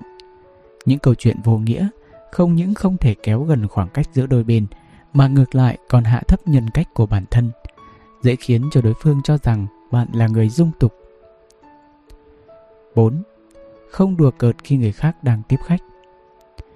Khi người khác đã có chủ đề nói chuyện chung và đang có được không khí hòa thuận, nếu lúc này bạn đột nhiên chen ngang vào nói đùa với bạn bè để thu hút sự chú ý của mọi người, cũng như ngắt chủ đề trò chuyện của họ, phá hoại hứng thú trò chuyện, thì bạn bè sẽ cho rằng bạn đang khiến họ mất mặt. 5. Không xa sầm mặt khi đùa với người khác. Cảnh giới cao nhất của hài hước là người nói đùa, không cười nhưng lại khiến cho người nghe cười nghiêng ngả. Tuy vậy, chúng ta không phải là các danh hài, thế nên rất khó để làm được điều này. Bởi vậy, bạn đừng mặt mũi sầm xì khi nói đùa với người khác để tránh bị họ hiểu lầm. 6. Đừng suốt ngày nói đùa với đồng nghiệp. Nói đùa cần phải nắm được giới hạn, không thể lúc nào cũng đùa cợt. Nếu như vậy, trong một thời gian dài, dần dần trước mặt các đồng nghiệp, bạn sẽ không còn giữ được hình tượng nghiêm túc. Các đồng nghiệp cũng sẽ dần mất sự tôn trọng đối với bạn. Hơn nữa, trước mặt cấp trên, bạn dễ bị cho là người không nghiêm túc, đứng đắn, khiến cấp trên không dám đặt niềm tin cũng như giao trọng trách cho bạn. Làm như thế đúng là lợi bất cập hại. 7. Đừng cho rằng trêu chọc người khác chỉ là đùa vui. Trêu chọc người khác là thể hiện sự không tôn trọng đối với họ, dễ khiến cho họ tưởng rằng bạn có ác ý, hơn nữa sau đó rất khó giải thích rõ ràng. Trêu chọc không nằm trong phạm trù đùa vui, bởi vậy không được buông lời một cách tùy tiện. Trường hợp nhẹ thì làm tổn thương tới tình cảm của bạn với đồng nghiệp. Nặng thì có thể ảnh hưởng tới bát cơm của bạn đấy. Hãy nhớ giữ mồm giữ miệng, họa từ miệng mà ra. Đừng để tới sau này mới hối hận thì không còn kịp nữa. 8. Có thiện ý Có thiện ý với người khác là một nguyên tắc quan trọng trong nói đùa. Quá trình nói đùa thực ra là quá trình giao lưu tình cảm với nhau. Nếu mượn câu nói đùa để đả kích, trầm biếm người khác, bộc lộ cảm xúc bất mãn của bản thân, thì người khác sẽ dễ dàng nhận ra. Có thể có những người không mau mồm miệng. Ngoài mặt có vẻ như bạn chiếm hữu ưu thế so với họ, nhưng sự lấn lướt của bạn dễ khiến người khác nghĩ rằng bạn không tôn trọng họ. Vì vậy, họ sẽ dè chừng trong mối quan hệ đối với bạn. 9. Chú ý hành vi khi nói đùa. Ngoài việc sử dụng ngôn ngữ, có lúc người ta còn thông qua các hành vi, động tác để chọc cười người khác. Thông thường, hậu bối không nên đùa giỡn với tiền bối, cấp dưới không nên đùa giỡn với cấp trên, nam giới không nên đùa giỡn với nữ giới. Khi những người bạn cùng lứa đùa giỡn với nhau, nên nắm bắt đặc trưng tính cách và tâm trạng của đối phương để lựa chọn hình thức hài hước phù hợp. Hãy cẩn trọng với lời nói đùa của mình. Cho dù về tâm trạng, ngôn ngữ hay hành động cũng đều nên nháp trước trong đầu. Nếu không, rất có thể bạn sẽ bắt đầu lời nói đùa và kết thúc bằng chiến tranh. Việc đùa cần phải có mức độ, nếu không rất dễ dẫn đến tình trạng quá mù ra mưa như chúng ta thường nói. Có một cặp vợ chồng son, cả ngày quấn quýt đùa giỡn với nhau rất vui vẻ. Một hôm, người chồng chĩa khẩu súng vào mặt vợ nói Đứng yên, nếu nhúc nhích ta sẽ bắn ngươi. Nói rồi, vô thức bấm cò, khiến cho người vợ bị trọng thương. Đây là minh chứng rõ ràng trong nguyên tắc đùa giỡn không được quá đà. Tóm lại, hãy biết thể hiện sự hài hước của mình một cách chừng mực, chứ đừng chỉ biết châm biếm, đả kích hay bới móc vào khuyết điểm của người khác. Như thế chỉ làm tổn thương họ mà thôi. Đó là những điều rất quan trọng. Nếu vận dụng tốt, bạn sẽ thấy rằng hài hước không chỉ mang lại cho bạn một tâm trạng vui vẻ, thoải mái, mà còn khiến tình cảm giữa người với người càng thêm bền vững. 6. Tôn trọng là tiền đề của hài hước. Thường ngày, bạn bè đùa giỡn với nhau để giảm bớt áp lực của cuộc sống là một việc rất bình thường. Nhưng nếu khi nói đùa không biết tôn trọng đối phương thì có thể làm tổn thương hòa khí giữa đôi bên. Hài hước được đặt trên tiền đề là sự tôn trọng lẫn nhau chứ không phải là đùa một cách tùy tiện. Nó là biểu hiện của một loại tri thức, thú vui, tư tưởng, trí tuệ. Khi đã xác định được mức độ phù hợp thì sẽ giúp cho lời nói đùa đạt được hiệu quả cao nhất. Sự tôn trọng đối với người khác sẽ thể hiện qua việc giao tiếp với họ trên cơ sở bình đẳng, tôn trọng lẫn nhau, không tỏ ra trên cơ, trịch thượng. Nếu bạn không tôn trọng người khác thì cũng đừng mong sẽ nhận được sự tôn trọng của họ. Ít nhất là người ta sẽ không muốn giao tiếp với bạn, mà bản thân cũng sẽ không vui vì bị cô lập. Có một ví dụ rất thực tế trong cuộc sống như sau. Ở làng nọ, có hai người nông dân, một người tên Lân, người còn lại tên Vương. Một hôm, Lân làm đồng xong, chẳng có việc gì để làm, bèn sang nhà Vương uống rượu. Hai người đang uống rượu rất vui vẻ, đột nhiên Lân làm ra vẻ úp mở, nói cho Vương.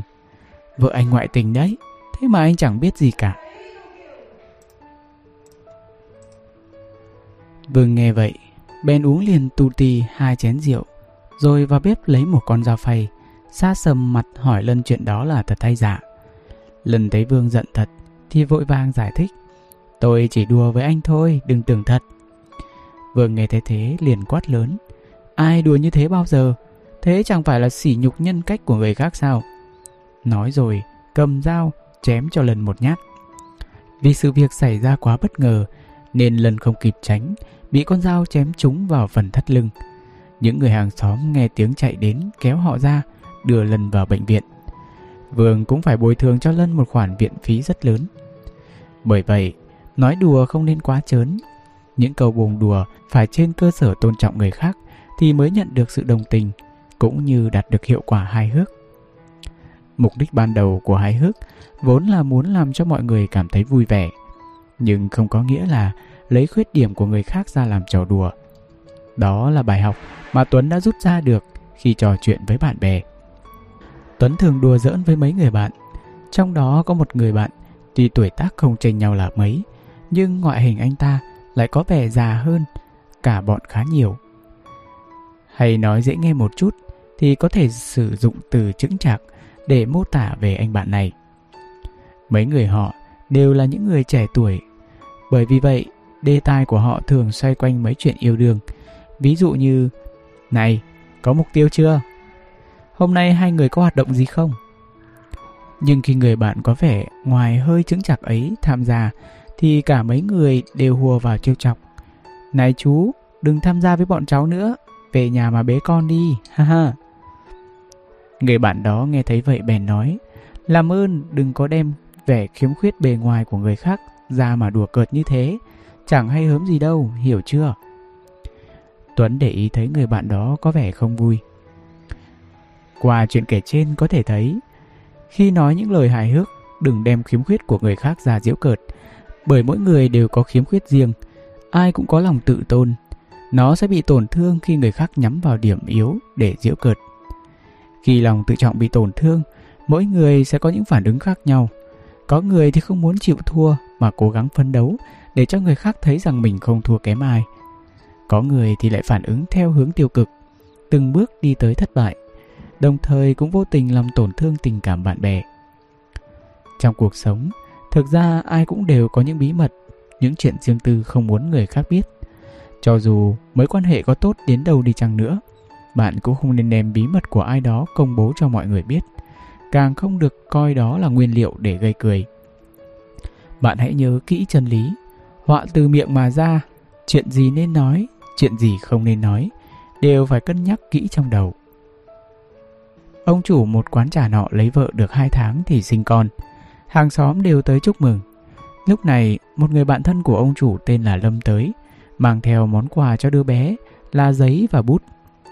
Ông chủ cảm ơn rồi ngạc nhiên hỏi, Lâm, mang giấy và bút tặng cho đứa trẻ sơ sinh, có sớm quá không?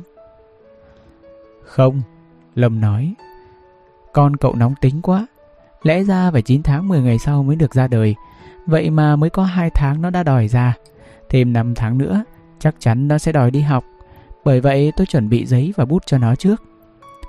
Lâm vừa dứt lời thì mọi người liền bật cười, còn vợ chồng gia chủ thì thẹn quá chẳng biết giấu mặt đi đâu. Lấy bí mật của người khác ra để cười cợt là không nên. Trong ví dụ trên, Lâm đã nói thẳng ra rằng vợ chồng ông chủ quán đã ăn cơm trước kẻng, khiến cho mọi người đều ở vào tình huống khó xử. Bởi vậy, nếu lấy bí mật của người khác ra để trêu đùa thì sẽ dẫn đến tình trạng tuy người nói vô ý nhưng người nghe lại để bụng.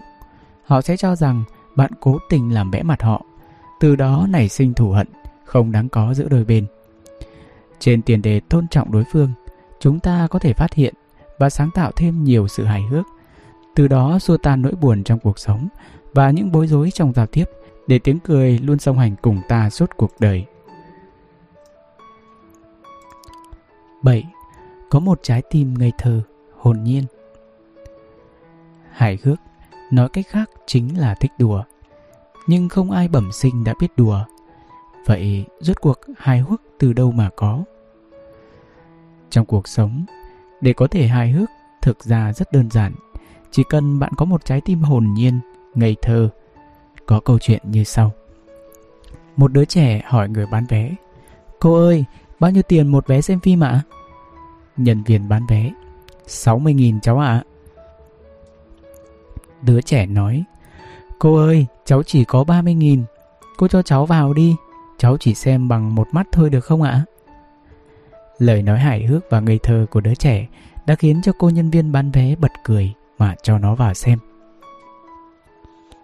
Bạn thấy đó, trẻ em nói chuyện một cách ngây thơ, hồn nhiên. Không giả bộ. Bởi vậy, luôn khiến cho mọi người yêu quý. Hay nói cách khác, trái tim hồn nhiên cũng đồng thời với sự thân thiện. Một người thân thiện sẽ khiến người khác cảm thấy gần gũi, không còn cảm giác xa lạ, từ đó trở nên thân thiết hơn. Gia đình nọ muốn chuyển vào thành phố sinh sống, bèn đi tìm nhà ở khắp nơi. Cả nhà họ có ba người, gồm hai vợ chồng và đứa con 5 tuổi. Khó khăn lắm mới tìm được một căn nhà cho thuê. Họ gõ cửa, thận trọng hỏi Ông có thể cho chúng tôi thuê nhà được không? Chủ nhà tiếc nuối nói. Ôi, thật xin lỗi, Chúng tôi không muốn cho nhà có trẻ con thuê. Hai vợ chồng nghe thấy thế, Bối rối không biết làm thế nào. Đứa con 5 tuổi của họ quay lại gõ cửa chủ nhà Dõng dạc nói. Thưa bác, Cháu xin thuê căn nhà này, Cháu không có con, Chỉ có hai người già. Ông chủ bật cười lớn, Thế là đứa bé thuê được nhà trong cuộc sống, mỗi người đều hy vọng khi giao tiếp với người khác có thể thể hiện được trí tuệ và sự hài hước của mình. Nhưng rất nhiều người vì thiếu mất sự hồn nhiên, ngây thơ nên không bộc lộ được sự hài hước. Có một nữ hướng dẫn viên du lịch, tính tình có phần hướng nội. Bình thường khi đưa khách đi du lịch, cô thường ít nói và không biết kể chuyện cười cho khách để làm không khí náo nhiệt hơn. Có một lần, một vị khách đùa với cô Người này hiển nhiên không có ác ý, nhưng cô lại không biết hài hước, tỏ ra căng thẳng vô cùng. Biểu cảm không tự nhiên khiến cho đối phương cũng bối rối, làm không khí vui vẻ ban đầu biến mất. Giám đốc nhân sự của một doanh nghiệp nọ, công việc khiến anh thường xuyên phải giao tiếp với người khác, nhưng bản tính anh vốn nghiêm túc, không thích đùa. Có lần, bộ phận anh tổ chức họp nội bộ, cấp dưới kể một câu chuyện cười, vì muốn không khí sôi nổi hơn một chút sự nghiêm túc, thiếu hài hước của anh khiến cho mọi người muốn cười mà không dám cười. Dần dần, mọi người đều cho rằng anh là người cao ngạo, không thân thiện. Những điều này khiến cho anh rất phiền muộn và cảm thấy áp lực nặng nề. Trong cuộc sống, không phải tất cả mọi người đều có thể dễ dàng nói đùa. Ai sinh ra đã hài hước bẩm sinh. Hài hước cần có kỹ năng nhất định. Kỹ năng ấy phải dần dần mới rèn luyện được. Cũng như cô hướng dẫn viên du lịch và người giám đốc nhân sự trong ví dụ trên. Ai cũng hy vọng mình trở thành người hài hước, nhưng thứ họ thiếu là sự hồn nhiên. Có một lần, Đạt Lai, Lạt Ma đến thăm Đài Loan. Phong thái ung dung, tự tại, hóm hình của ông cuốn tất thảy cử tọa. Một phóng viên đến phỏng vấn Lạt Ma. Bạch Ngài, có phải trong Phật giáo có lệ là không được ăn khi đã quá giờ ngọ đúng không ạ? Đạt Lai Lạt Ma đáp. Đúng vậy. Phóng viên nọ lại hỏi tiếp. Nhưng khi ấy đói bụng quá thì phải làm thế nào? Lạt Ma đáp. Thì vào bếp ăn vụng thôi. Có sự hồn nhiên thì mới có thể trở thành một người hài hước trong cuộc sống. Lincoln là vị tổng thống hài hước nhất trong số các vị tổng thống của Mỹ. Hơn nữa, có những lúc ông còn tự chào rằng điều này có mối liên hệ mật thiết với trái tim hồn nhiên, ngây thơ của ông. Những lời đùa giỡn của Lincoln hoàn toàn không có ác ý, hơn nữa còn rất đáng yêu. Ví dụ, có lần Lincoln đùa với Bộ trưởng Bộ Tư pháp rằng Ông biết vì sao dâu ông trắng hết mà tóc lại chỉ hoa dâm không? Vì sao? Bộ trưởng hỏi tò mò. Bởi vì ông dùng cằm nhiều hơn dùng đầu. Lincoln bật cười. Bộ trưởng cũng bật cười. Grant và Human là hai vị tướng lĩnh kiệt xuất trong liên quân. Một lần, Lincoln gặp mặt hai người. Đột nhiên ông hỏi Human. Ông có biết vì sao tôi đối xử với ông và tướng quân Grant khác với mọi người không? Human giật mình trước câu hỏi của Tổng thống, vội vàng đáp. Tôi không biết. Bởi vì hai người các ông không bao giờ gây phiền phức cho tôi. Câu trả lời của Lincoln đã khiến cả ba bật cười vui vẻ. Lời nói của Lincoln vô cùng thật thà, nhưng lại hàm chứa triết lý sâu xa. Khi Lincoln còn ở Nhà Trắng, ông là người thường nhận được thư đe dọa. Có một hôm, người bạn hỏi ông nghĩ gì về việc này. Lincoln trả lời rằng tuần nào ông cũng nhận được thư đe dọa, nên chẳng còn bực mình vì điều đó nữa rồi. Nhìn dáng vẻ kinh ngạc của bạn, ông bổ sung thêm, chẳng còn việc gì tốt hơn việc quen với những điều này nữa. Câu nói đùa nổi tiếng nhất của Lincoln là Bạn có thể dùng toàn bộ thời gian để trêu chọc một người nào đó hoặc dùng một chút thời gian để trêu chọc tất cả mọi người. Nhưng không thể dùng toàn bộ thời gian để trêu chọc tất cả mọi người. Một trái tim hồn nhiên, trong sáng, không chỉ ấm áp mà còn chân thành. Bởi vì có chân thành thì mới làm nên sự hài hước. Ứng cử viên tổng thống của Đảng Dân Chủ Stevenson trong suốt thời gian tranh cử giành được thiện cảm của nhân dân. Ông đã tỏ ra rất coi trọng trẻ em. Khi diễn thuyết, ông thường hỏi Xin hỏi có ai muốn làm ứng cử viên tổng thống? Hãy giơ tay. Mọi đứa trẻ có mặt đều giơ tay lên. Sau đó ông hỏi lại Xin hỏi các bạn trẻ Trong số các ứng viên tổng thống Ai là người muốn làm trẻ con nhất Nói xong Ông lập tức giơ tay Khiến cho các bậc phụ huynh ở đó Đều bật cười nghiêng ngả Tuy rằng cả hai lần tranh cử tổng thống Stevenson đều thất bại dưới tay của Eisenhower nhưng sự hồn nhiên của ông đã để lại ấn tượng sâu sắc trong lòng người dân Mỹ Hài hước là ngôn ngữ của một trái tim ngây thơ, trong sáng không phải tất cả mọi người đều hài hước, nhưng chỉ cần bạn có sự hồn nhiên, ngây thơ như những đứa trẻ thì cũng đã đủ để làm một người hài hước rồi đó. 8. Nói một cách uyển chuyển, tế nhị. Nói chuyện hàm xúc là một nghệ thuật, cũng là một kỹ năng của hài hước. Biểu đạt của sự hài hước một cách tế nhị là không nói trực tiếp vào điều quan trọng mà mình muốn nói, nhưng lại khiến tất cả mọi người hiểu được ý của mình hơn nữa, còn thấy vui vẻ với câu chuyện đó. Lincoln là một người nổi tiếng hài hước. Những câu nói của ông không những không hề dung tục mà còn thể hiện một trí tuệ nhạy bén. Lincoln thường xuyên khéo léo giễu cợt tướng mạo của mình. Có một lần, ông tham dự vào cuộc họp và được mời phát biểu. Vì không tiện từ chối nên ông kể một câu chuyện. Một hôm, ông gặp một vị phu nhân. Bà ta quan sát ông một hồi lâu rồi nói Thưa ngài, ngài là người đàn ông xấu xí nhất mà tôi từng gặp. Lincoln đáp Thưa phu nhân, tôi cũng chẳng còn cách nào khác. Bà có góp ý gì không? Vị phu nhân đó nghĩ một lúc rồi nói Thế thì ông ở nhà cũng được. Sau khi nghe xong câu chuyện đó, Lincoln bèn ngồi xuống. Mọi người ngỡ ngàng một lát, rồi sau đó vỗ tay nhiệt liệt vì câu trả lời thông minh của ông. Có thể thấy, đôi khi sự hài hước cần đi kèm với sự khéo léo, tế nhị để biểu đạt ý mình muốn nói. Một thương nhân khi gặp nhà thơ Henny, người Do Thái, đã nói với ông Tôi mới tới đảo Tahiti. Ông biết điều gì ở trên đảo thu hút sự chú ý của tôi nhất không? Henny nói, Là gì vậy? Ông kia đáp, Trên hòn đảo đó có người Do Thái, Mà cũng chẳng có lừa.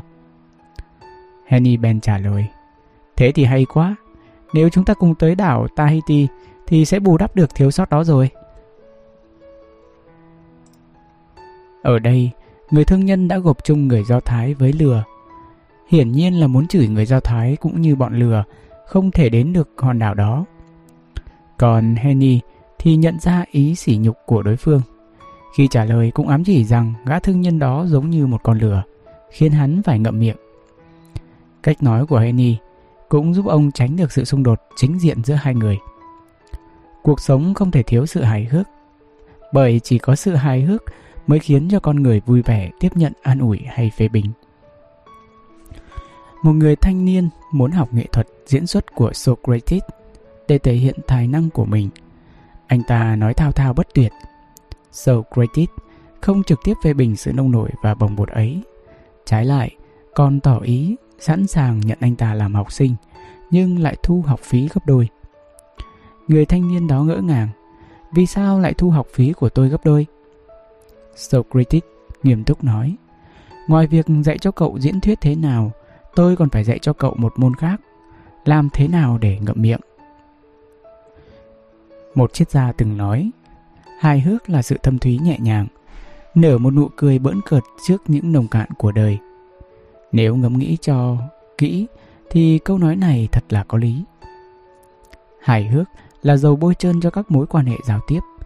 Có những lúc, việc vận dụng sự hài hước một cách uyển chuyển, tế nhị để biểu đạt sự bất mãn đối với đối phương cũng là một phương pháp không tồi. Có câu chuyện hài hước như sau. Một người phụ nữ khó tính gọi một suất trứng rán trong nhà hàng.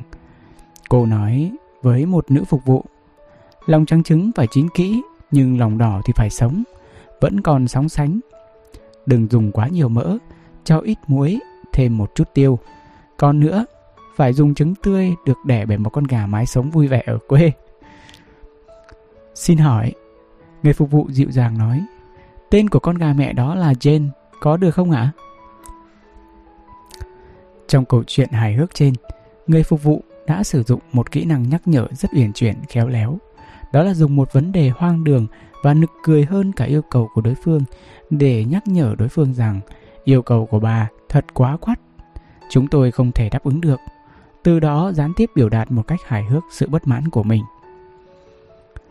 Trong quan hệ giao tiếp, vì nhiều nguyên nhân mà có những lúc chúng ta phải đụng chạm đến người khác nếu xử lý việc này không thỏa đáng thì rất dễ đắc tội với người khác.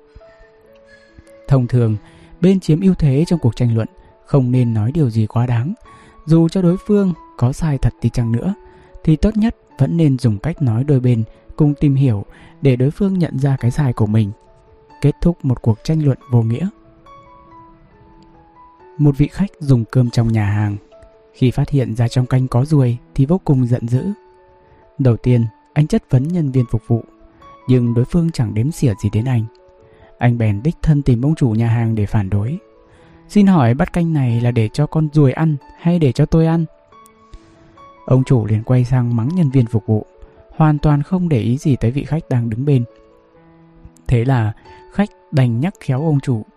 Xin lỗi, xin ông nói cho tôi biết tôi nên làm thế nào để tố cáo hành vi xâm phạm chủ quyền của con ruồi này đây? Lúc này, Ông chủ mới ý thức được lỗi sai của mình, vội vàng đổi bắt canh khác và xin lỗi khách. Ngài là vị khách đáng quý nhất của chúng tôi. Rõ ràng trong câu chuyện này, vị khách chiếm thế thượng phong, nhưng anh ta đã không hề tranh cãi căng thẳng với ông chủ, mà dùng lời nói để ám thị đối phương rằng chỉ cần xin lỗi thì tôi sẽ tha thứ cho anh. Cách xử trí này rất hài hước, lại vừa có thể hóa giải được sự căng thẳng giữa đôi bên. Trong cuộc sống, có những người cần nhờ vả người khác, nhưng nhiều nguyên nhân mà không tiện mở miệng, thích dùng cách nói bóng gió để dò ý. Lúc này, tốt nhất bạn cũng nên thông qua cách nói bóng gió để từ chối. Có hai người ở nông thôn ra thành phố, tìm đến một đồng hương tên là Lý để kể lể về nỗi khó khăn vất vả trong công việc và cuộc sống của mình. Rồi lại nói mình chẳng có tiền và ở khách sạn. Ở nhà trọ thì bẩn thỉu. Ý họ là muốn ở nhờ nhà Lý. Lý nghe xong, bèn lập tức nói khéo. Vâng, ở thành phố thì không như ở nhà quê chúng ta. Nhà ở chật trội lắm. Ngay như nhà tôi đây này. Nhà bé như cái mắt mũi, mà cả ba thế hệ cùng chung sống. Buổi tối con trai tôi học cấp 3 mà còn phải ngủ ở sofa. Các anh ở xa tới thăm tôi, lẽ ra phải giữ các anh lại chơi dăm ba hôm mới phải. Nhưng thực tình lực bất tòng tâm, chẳng biết làm thế nào. Hai người đó nghe vậy thì biết ý cáo từ. Một vấn đề vốn tế nhị, nhưng vì người nói thông minh nên đã trả lời một cách khôn khéo, giúp cả chủ và khách tránh bị khó xử. Xin được nêu một ví dụ khác để có thể giúp bạn hiểu rõ hơn về cách vận dụng nghệ thuật hài hước. Ông chủ nhà hàng Pháp nọ tính tình vô cùng nóng nảy. Một hôm, một vị khách tới nhà hàng dùng cơm. Người vừa ăn được một miếng đã vội kêu lên. Đắng quá, đắng quá. Ông chủ nổi giận, chẳng cần biết đầu cua tai nheo gì, trói ngay vị khách đó lại. Lúc này, có một vị khách khác vừa tới nhà hàng. Thấy vậy, bèn hỏi ông chủ vì sao lại trói người kia. Ông chủ trả lời rằng, thức ăn của chúng tôi rõ ràng là rất ngon lành, vậy mà gã đó lại kêu là đắng. Anh nói xem có nên trói lại không? Người khách đó nói, có thể cho tôi nếm thử không? Ông chủ lập tức mang dao nĩa tới. Người này nếm một miếng, rồi nói với ông chủ. Ông thả người này ra, trói tôi vào đi. Người khách thứ hai đã rất thông minh khi vận dụng cách biểu đạt khéo léo, hài hước để thể hiện rằng thức ăn của ông chủ nhà hàng đó đúng là có vấn đề. Biểu đạt khéo léo, tế nhị là một nghệ thuật làm nên sự hài hước. Mấu chốt của việc vận dụng kỹ năng này là sử dụng cách nói nửa thật nửa đùa, vừa khúc chiết vừa gián tiếp. Đồng thời có tính giả định cao để bày tỏ ý kiến một cách uyển chuyển mà vẫn khiến đối phương lĩnh ngộ được ý tứ của bạn. Faraday là người đặt nền móng cho điện tử học cận đại. Các phát minh ứng dụng điện tử của ông đã mở cho nhân loại một tương lai đầy hứa hẹn. Nhưng trước khi phát minh ra đèn điện, điện thoại, động cơ điện, vẫn còn rất nhiều người hoài nghi về tác dụng của điện. Có một lần, sau khi Faraday diễn giảng xong một loạt các lý thuyết về cảm ứng điện tử, thì có một người phụ nữ quý phái cố tình bới móc ông. Thưa giáo sư, Thứ mà ông đang nói tới có tác dụng gì vậy? Faraday điềm tĩnh trả lời. Thưa phu nhân, bà có dự đoán trước được những đứa trẻ vừa ra đời có vai trò gì không? Sự hài hước đúng lúc sẽ giúp ta tránh được những xung đột trực diện. Hơn nữa, việc áp dụng thái độ tích cực, tâm trạng lạc quan sẽ cứu vãn trong một tình huống khó xử. Nếu Faraday trả lời trực tiếp câu hỏi, chưa chắc ông đã được thừa nhận và thông cảm. Còn nếu đối kháng trực tiếp, có thể sẽ gây ra lòng thù hận, khiến sự giao tiếp bị đứt đoạn. Trong trường hợp ông trốn tránh vấn đề, thì lý thuyết của ông không bao giờ được mọi người chấp nhận. Nhưng ông đã dùng một phương thức tư duy rất hài hước để thu phục đối phương, để đối phương nhìn nhận ra hiện thực trước mắt bằng cái nhìn khoan dung và cởi mở, đồng thời để tăng thêm dũng khí và sự tự tin cho bản thân.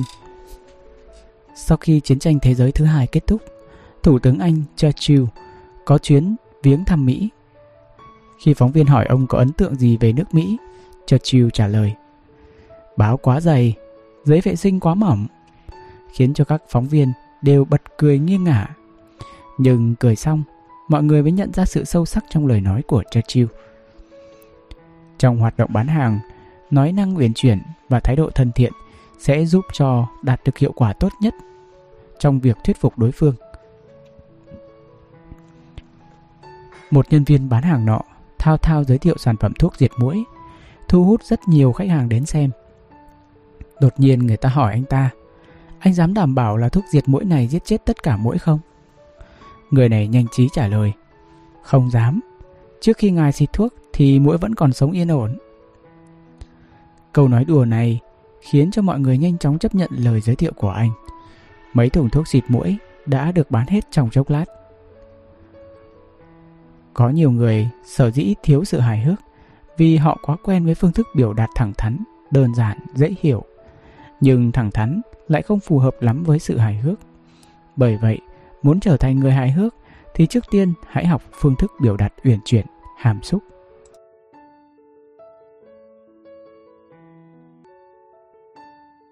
Chín, Vòng vo một chút, hiệu quả sẽ tốt hơn. Cuộc sống không thể thiếu đi sự hài hước. Hài hước không những là tài năng, là sức mạnh, là ngọn nguồn của niềm vui và hạnh phúc, mà còn là biểu hiện cao nhất của trí tuệ và các kỹ năng khác của cuộc sống. Đồng thời, cũng là một phương pháp hữu hiệu để điều hòa các mối quan hệ xã hội. Tuy vậy, không phải lúc nào cũng nên biểu đạt trực tiếp sự hài hước, cũng nên thể hiện vòng vo một chút. Như vậy, hiệu quả sẽ tốt hơn. Ngày nọ, có một sinh viên lớp chất lượng cao của trường đại học nổi tiếng đã tới công ty của người Do Thái để tham gia tuyển dụng. Cậu có yêu cầu gì? Ông chủ hỏi. Tiền lương một tháng là 500 đô la. Một năm được ra nước ngoài một tháng. Công ty chịu trách nhiệm thuê nhà cho tôi. Chàng sinh viên đáp. Một tháng tôi trả cậu 1.000 đô la. Một năm được ra nước ngoài 2 tháng. Công ty tặng cậu một ngôi nhà. Có phải ông đang đùa với tôi không? Chàng sinh viên vô cùng kinh ngạc. Thế không phải cậu cũng đùa đùa với tôi à? Ông chủ hỏi. Ông chủ không hề trực tiếp từ chối chàng sinh viên này mà là vòng vo một hồi, dùng đãi ngộ cao gấp đôi so với yêu cầu của chàng sinh viên để làm anh ta ý thức được rằng yêu cầu mình nêu ra là không thể. Hơn nữa, anh ta đã nhận thức rõ giá trị của mình nhưng trong cuộc sống của chúng ta còn rất nhiều người có tính cách thẳng như ruột ngựa. Trong lúc cư xử luôn thể hiện sự thẳng thừng, ngang bướng. Những người này nên học nghệ thuật vòng vo để tư duy của mình đi đường vòng một chút. Như thế sẽ có lợi hơn cho giao tiếp. Để phát huy được vai trò của hài hước, thay vì nói một lời rõ ràng tất cả, chỉ bằng cách hãy vòng vo một chút đảm bảo bạn sẽ thu hút được nhiều lợi ích nhất trong các mối quan hệ. Có một hôm, nhà văn nổi tiếng người Anh Bernard Shaw đang đi trên phố thì bị một người xe đạp đâm phải, ngã lăn ra đất. May mà không bị thương, chỉ hơi hoảng sợ một chút. Người đạp xe vội vàng đỡ ông dậy, luôn miệng xin lỗi. Nhưng Bernard sau lại luyến tiếc nói Anh thật không may, nếu anh đâm chết tôi thì anh đã nổi tiếng khắp nơi rồi. Câu nói này của Bernard sau đã làm tiêu tan không khí căng thẳng giữa hai người, khiến câu chuyện được kết thúc trong sự vui vẻ, nhẹ nhàng. Như vậy có thể thấy, sự hài hước của Bernard Shaw không những để lại ấn tượng tốt trong lòng đối phương, mà còn khiến cho người ta cảm thấy ông là người rất thân thiện và khoan dung. Lại một lần khác, cột sống của Bernard Shaw gặp vấn đề. Ông bèn tới bệnh viện kiểm tra. Bác sĩ nói có một biện pháp, đó là lấy một miếng xương ở một phần khác của cơ thể ông để thay thế đốt xương này. Rồi lại nói, ca phẫu thuật này rất khó khăn, chúng tôi chưa làm bao giờ. Hiển nhiên, ngụ ý của bác sĩ là chi phí cho ca phẫu thuật này không hề nhỏ. Nếu lúc này Bernard sao tranh luận với bác sĩ về chi phí phẫu thuật hay tỏ ra bất mãn, thất vọng, sẽ vô tình đưa bác sĩ vào thế đối lập. Mà kết quả của sự đối lập là khiến hai bên đều khó xử, ảnh hưởng tới hiệu quả hợp tác và tiến trình điều trị. Vì vậy, sau khi nghe bác sĩ giải thích, Bernard Shaw chỉ mỉm cười và nói được thôi, xin hãy cho tôi biết các ông định trả tôi bao nhiêu tiền công làm vật thí nghiệm. Một vấn đề khó giải quyết, nhưng lại được Bernard Shaw xử lý một cách khéo léo, tránh được những tranh cãi đáng tiếc, có thể coi là tình huống đối đáp điển hình thể hiện trí thông minh kiệt xuất của nhà văn này. Có một gia đình nông dân nọ sống trên sườn núi. Cuộc sống bình thường, tuy không giàu có, nhưng vẫn tạm đủ sống qua ngày. Chỉ có điều, họ sẽ chật vật nếu phát sinh thêm một khoản chi tiêu ngoài dự kiến. Hôm đó, có một người bạn ở nơi xa đến chơi. Tuy rằng ít gặp mặt, nhưng tình cảm giữa hai người từ lâu vẫn rất khăng khít. Gặp bạn, đôi bên đều rất vui. Chủ nhà chuẩn bị cơm rượu ngon lành. Người chồng cao hứng nói chuyện với bạn tới tận khi trời sáng. Ai ngờ, người bạn đó lại suốt một thời gian dài chưa có dấu hiệu ra về. Lúc này, thức ăn trong nhà đã hết, lại đang mùa mưa, mưa mãi không dứt. Chủ nhà không thể xuống núi mua lương thực được, quả là đáng lo. Thế là người vợ đành phải nói với chồng, sắp hết gạo ăn rồi, anh nghĩ cách đi. Người chồng chỉ bất lực trả lời, anh ấy không đi thì anh cũng chẳng thể đuổi anh ấy được. Người vợ nói, không cần biết anh làm thế nào, tóm lại là giờ không còn gạo, không còn thức ăn. Anh mà không giải quyết thì ba người chúng ta cùng chết đói. Người vợ càng nói càng giận, phủi tay áo bỏ đi, để lại người chồng một mình ở đó. Hôm sau, ăn cơm xong, chủ nhân và khách cùng ngồi ngắm mưa ngoài cửa sổ, hàn huyên về những câu chuyện ngày xưa. Lúc này, đột nhiên chủ nhân nhìn thấy một đôi chim đang trú mưa trong sân. Đôi chim này rất to, anh chưa thấy bao giờ. Thế là anh nhanh trí nói với khách. Anh từ xa tới đây, mấy hôm nay tôi chẳng chuẩn bị được thức ăn ngon đãi anh, thật là ngại quá. Anh đừng nói thế, tôi cảm thấy các món đều rất ngon, không những được anh chị tiếp đãi chu đáo, mà còn được ăn ngon ngủ ngon, tôi cảm kích lắm. Nhìn kìa, ngoài cửa có một đôi chim, anh có nhìn thấy không? Tôi thấy rồi, sao thế? Lát nữa tôi định chặt cái cây kia đi, sau đó bắt đôi chim ấy vào làm thịt. Như thế tối nay chúng ta uống rượu mới có đồ nhắm. Anh nghĩ sao? Người khách ngạc nhiên hỏi. Khi anh chặt xong cây thì đôi chim ấy cũng bay đi mất rồi. Anh làm sao bắt được chúng đây? Chủ nhân thấy người bạn vẫn không hiểu ý, bèn nói. Sao bay được? Trên đời này còn bao nhiêu con chim không hiểu nhân tình thế thái. Cây đã đổ rồi mà vẫn không biết đường bay đi đấy thôi. Người khách cuối cùng đã hiểu ra vấn đề. Sự hài hước một cách vòng vo có thể biểu đạt được sự chân thành, thân thiện, kéo gần khoảng cách giữa người với người. Là một thứ không thể thiếu khi muốn xây dựng quan hệ tốt với người khác. Đặc biệt là khi muốn thể hiện sự bất mãn trong lòng. Nếu biết cách sử dụng ngôn ngữ hài hước, người khác nghe cũng sẽ thấy thuận tai hơn nhiều. Khi cần thay đổi thái độ của một người, từ phủ định sang khẳng định, hài hước có sức thuyết phục rất lớn. Khi quan hệ giữa hai người trở nên căng thẳng, cho dù vào thời khắc cam go nhất thì hài hước vẫn có thể khiến cho đôi bên giải tỏa được những mâu thuẫn mà tạo nên không khí vui vẻ.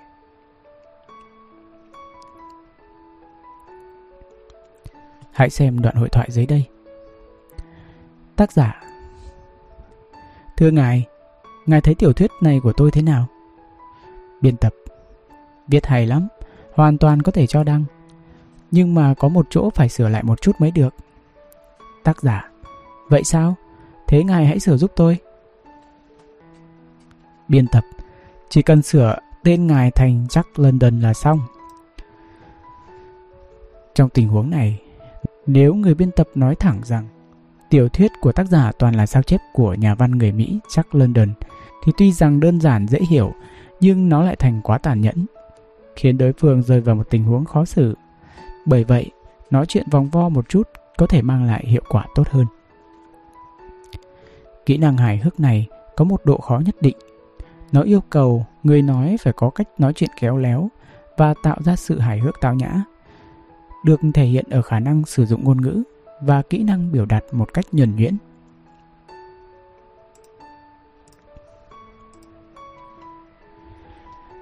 Một lần tới nhà hàng xóm dùng cơm, nhà văn chào phúng người Pháp Tristan Bernard cảm thấy không hài lòng về đầu bếp. Sau khi thanh toán, ông gọi người quản lý nhà hàng tới. Bernard nói với ông ta, xin ông hãy ôm tôi một cái. Người quản lý kinh ngạc hỏi vì sao. Vĩnh biệt ông, sau này tôi sẽ không gặp lại được ông nữa. Bạn thử nghĩ xem, nếu thanh toán xong, Bernard sẽ lập tức nói Sau này tôi sẽ không đến đây nữa Thì sẽ còn gọi gì là nghệ thuật hài hước Tài năng hài hước của ông thể hiện ở chỗ Rõ ràng là ông không thích tay nghề của người đầu bếp, Nhưng ông vẫn nói vòng vo, Giả bộ vô cùng tiếc nuối, Khiến cho đối phương lạc vào mê hồn trận. Sau đó mới đưa ra đòn công kích cuối cùng. Có thể thấy, Mặc dù hài hước mang lại tiếng cười, Nhưng cũng cần chú ý cách biểu đạt Thì mới đạt được hiệu quả tốt nhất. Có những việc không nên nhắc một cách chính diện, Mà cần thông qua phương thức vòng vo tam quốc. Nhà văn hài hước nổi tiếng người Mỹ Robert Charles Bentley trong một bài văn của mình đã khiêm tốn nói rằng ông phải mất 15 năm mới phát hiện ra mình không có tài năng sáng tác. Thế là một độc giả gửi thư tới ông nói với ông Bây giờ ông đổi nghề vẫn còn kịp đấy. Bentley Ben trả lời Bạn thân mến, không kịp nữa rồi. Giờ đây tôi không thể từ bỏ việc viết lách bởi vì tôi đã quá nổi tiếng. Bức thư này sau đó đã được một tạp chí đăng trở lại và trở thành một đề tài bàn tán rôm rả suốt một thời gian dài. Thực sự là các tác phẩm hài hước của Bentley nổi tiếng khắp trong và ngoài nước, nhưng ông không hề chỉ trích độc giả không có khiếu hài hước kia, mà dùng tới một phương thức vòng vo, nhưng khiến cho người ta vui vẻ để trả lời thư. Vừa bảo vệ được lòng tự trọng của độc giả, đồng thời cũng bảo vệ được danh dự của bản thân. Bởi vậy, không nhất thiết điều gì cũng phải nói thẳng thắn, mà nên cố gắng nói những lời thẳng thắn một cách vòng vo để sự hài hước đạt được hiệu quả cao nhất. 10. Trí tuệ được cộng điểm nhờ sự hài hước. Hài hước là một biểu hiện của trí tuệ. Người hài hước đi đâu cũng sẽ được mọi người yêu quý. Hài hước có thể giúp chúng ta hóa giải được rất nhiều xung đột trong giao tiếp và những tình huống khó xử, khiến cho người khác khó lòng nổi giận được, thậm chí trở nên rộng lượng hơn, mang lại nhiều tiếng cười cho người khác hơn. Sức mạnh của hài hước vô cùng to lớn, nhưng hài hước vẫn cần có trí tuệ, nếu không rất dễ trở nên dung tục. Thứ chúng ta thiếu không phải là ý muốn trở nên hài hước, mà là trí tuệ để tạo ra sự hài hước. Bởi vậy, hãy để trí tuệ cộng điểm cho sự hài hước của bạn. Einstein, nhà vật lý học vĩ đại người Đức, cũng nổi tiếng là một người rất hài hước. Từng có một phóng viên yêu cầu Einstein Xin hãy dùng cách thức đơn giản nhất để giải thích về thuyết tương đối. Einstein nói, mùa hè ở bên bếp lò, bạn cảm thấy ngày dài như năm. Khi hẹn hò với người tình, bạn lại cảm thấy thời gian như một mũi tên. Đây chính là thuyết tương đối về thời gian. Phóng viên nghe xong chỉ còn biết mỉm cười.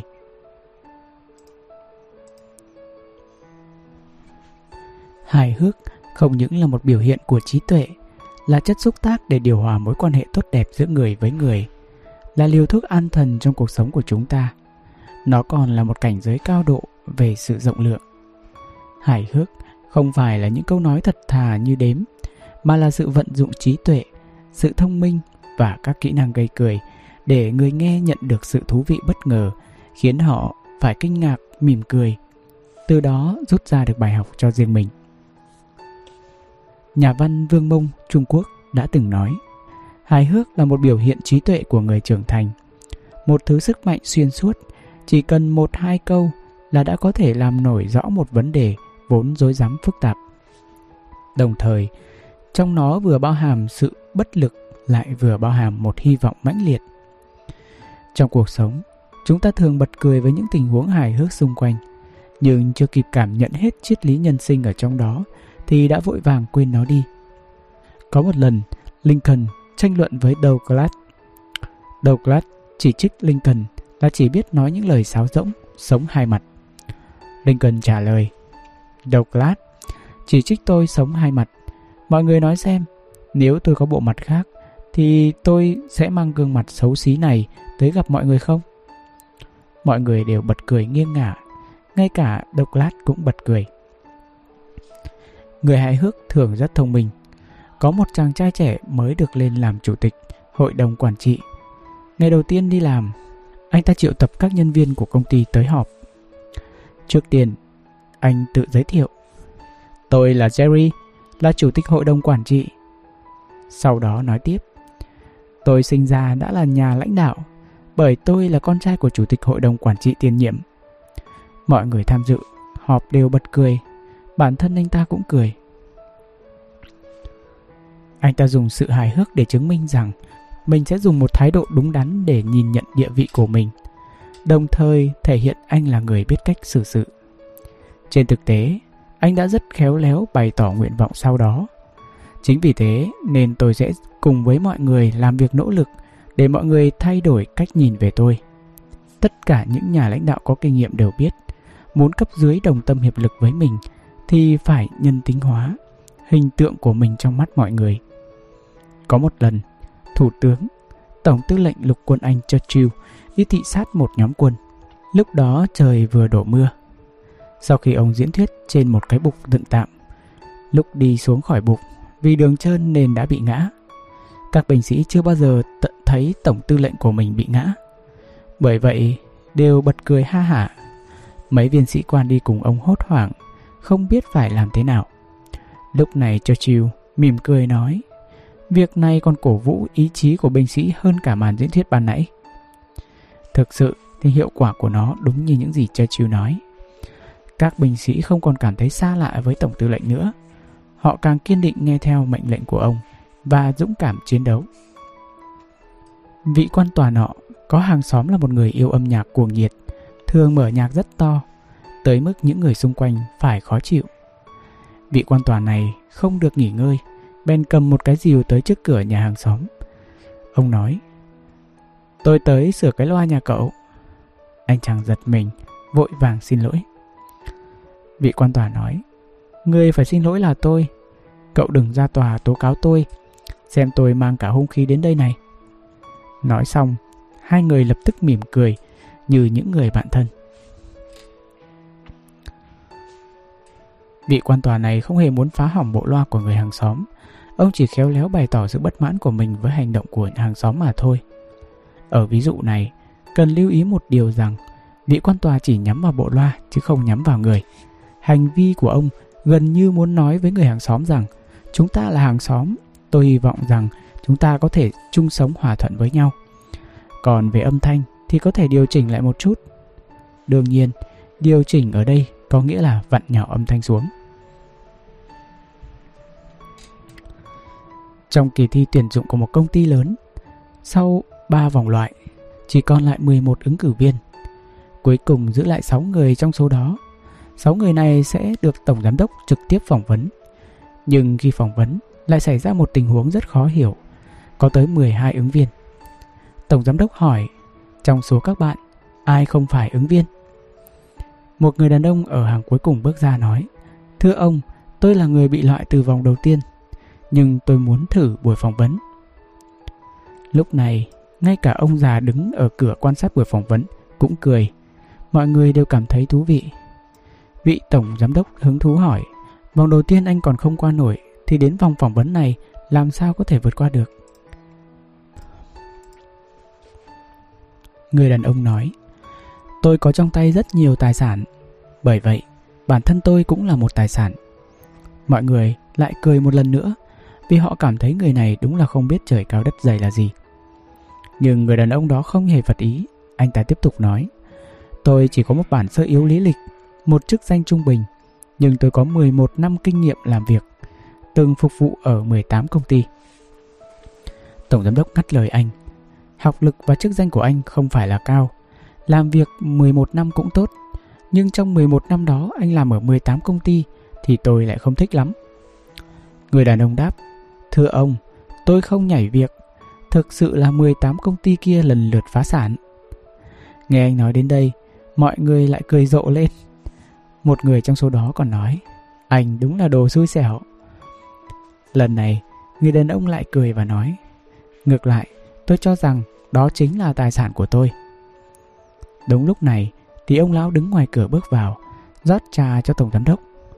Người đàn ông tiếp tục nói, rất nhiều người có kinh nghiệm theo đuổi thành công. Còn tôi thì có kinh nghiệm tránh sai lầm và thất bại. 18 công ty mà tôi làm việc trong 11 năm qua đã bồi dưỡng và rèn luyện cho tôi khả năng quan sát nhạy bén đối với cả con người và sự việc. tương lai. Lấy một ví dụ nhỏ, người phỏng vấn thực sự hôm nay không phải là ông, mà là ông lão vừa rót trà. Lúc này, 11 ứng cử viên có mặt ở đó đều ngỡ ngàng, kinh ngạc, nhìn ông lão vừa rót trà. Ông lão đó cười. Tốt lắm, cậu là người đầu tiên được tuyển dụng. Bởi vì tôi nóng lòng muốn biết vì sao diễn xuất của tôi lại thất bại. Thế là người đàn ông được công ty đó tuyển dụng.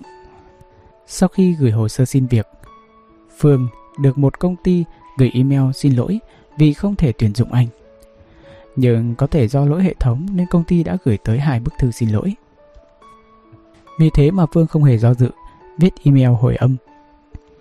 Quý công ty đã hai lần tỏ ra tiếc vì không thể tuyển dụng tôi. Vậy thì tại sao không cho tôi một cơ hội được phỏng vấn nhỉ? Chỉ một câu nói hài hước như vậy đã khiến anh được công ty này trao cho cơ hội phỏng vấn ở một vị trí công việc khác. Bởi vậy, có những lúc bạn cũng cần phải hài hước một chút. Như thế, bạn sẽ biến nguy thành an và tìm được một kết cục vui vẻ. Hài hước một cách đúng mực, giống như chiếc đũa thần tỏa sáng lấp lánh. Chỉ cần gõ nhẹ một cái, nó sẽ biến cuộc sống nhạt nhẽo của bạn thành trăm ngàn đóa hoa rực rỡ. Hài hước cần có trí tuệ và linh cảm, nhưng những người không hài hước có thể thông qua phương thức tư duy vui vẻ để thay đổi tính cách của mình. Ví dụ, những người bạn già gặp nhau thường hay nói gặp một lần bớt một lần. Nhưng sự cảm khái đó bộc lộ vài phần luyến tiếc và bi ai. Nếu ai có thể thay đổi cách suy nghĩ, sửa câu đó thành gặp một lần thêm một lần thì tâm trạng cũng sẽ thay đổi theo. Bớt một lần được hiểu là ngày tháng không còn nhiều, ngày chết đã cận kề. Còn thêm một lần lại thể hiện bạn bè cũ khó gặp. Nên trân trọng hiện tại, cùng chia sẻ những khoảnh khắc vui vẻ này.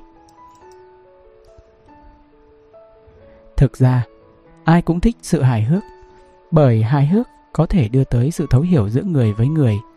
Do đó, nó thường khiến cho người ta dễ chấp nhận hơn.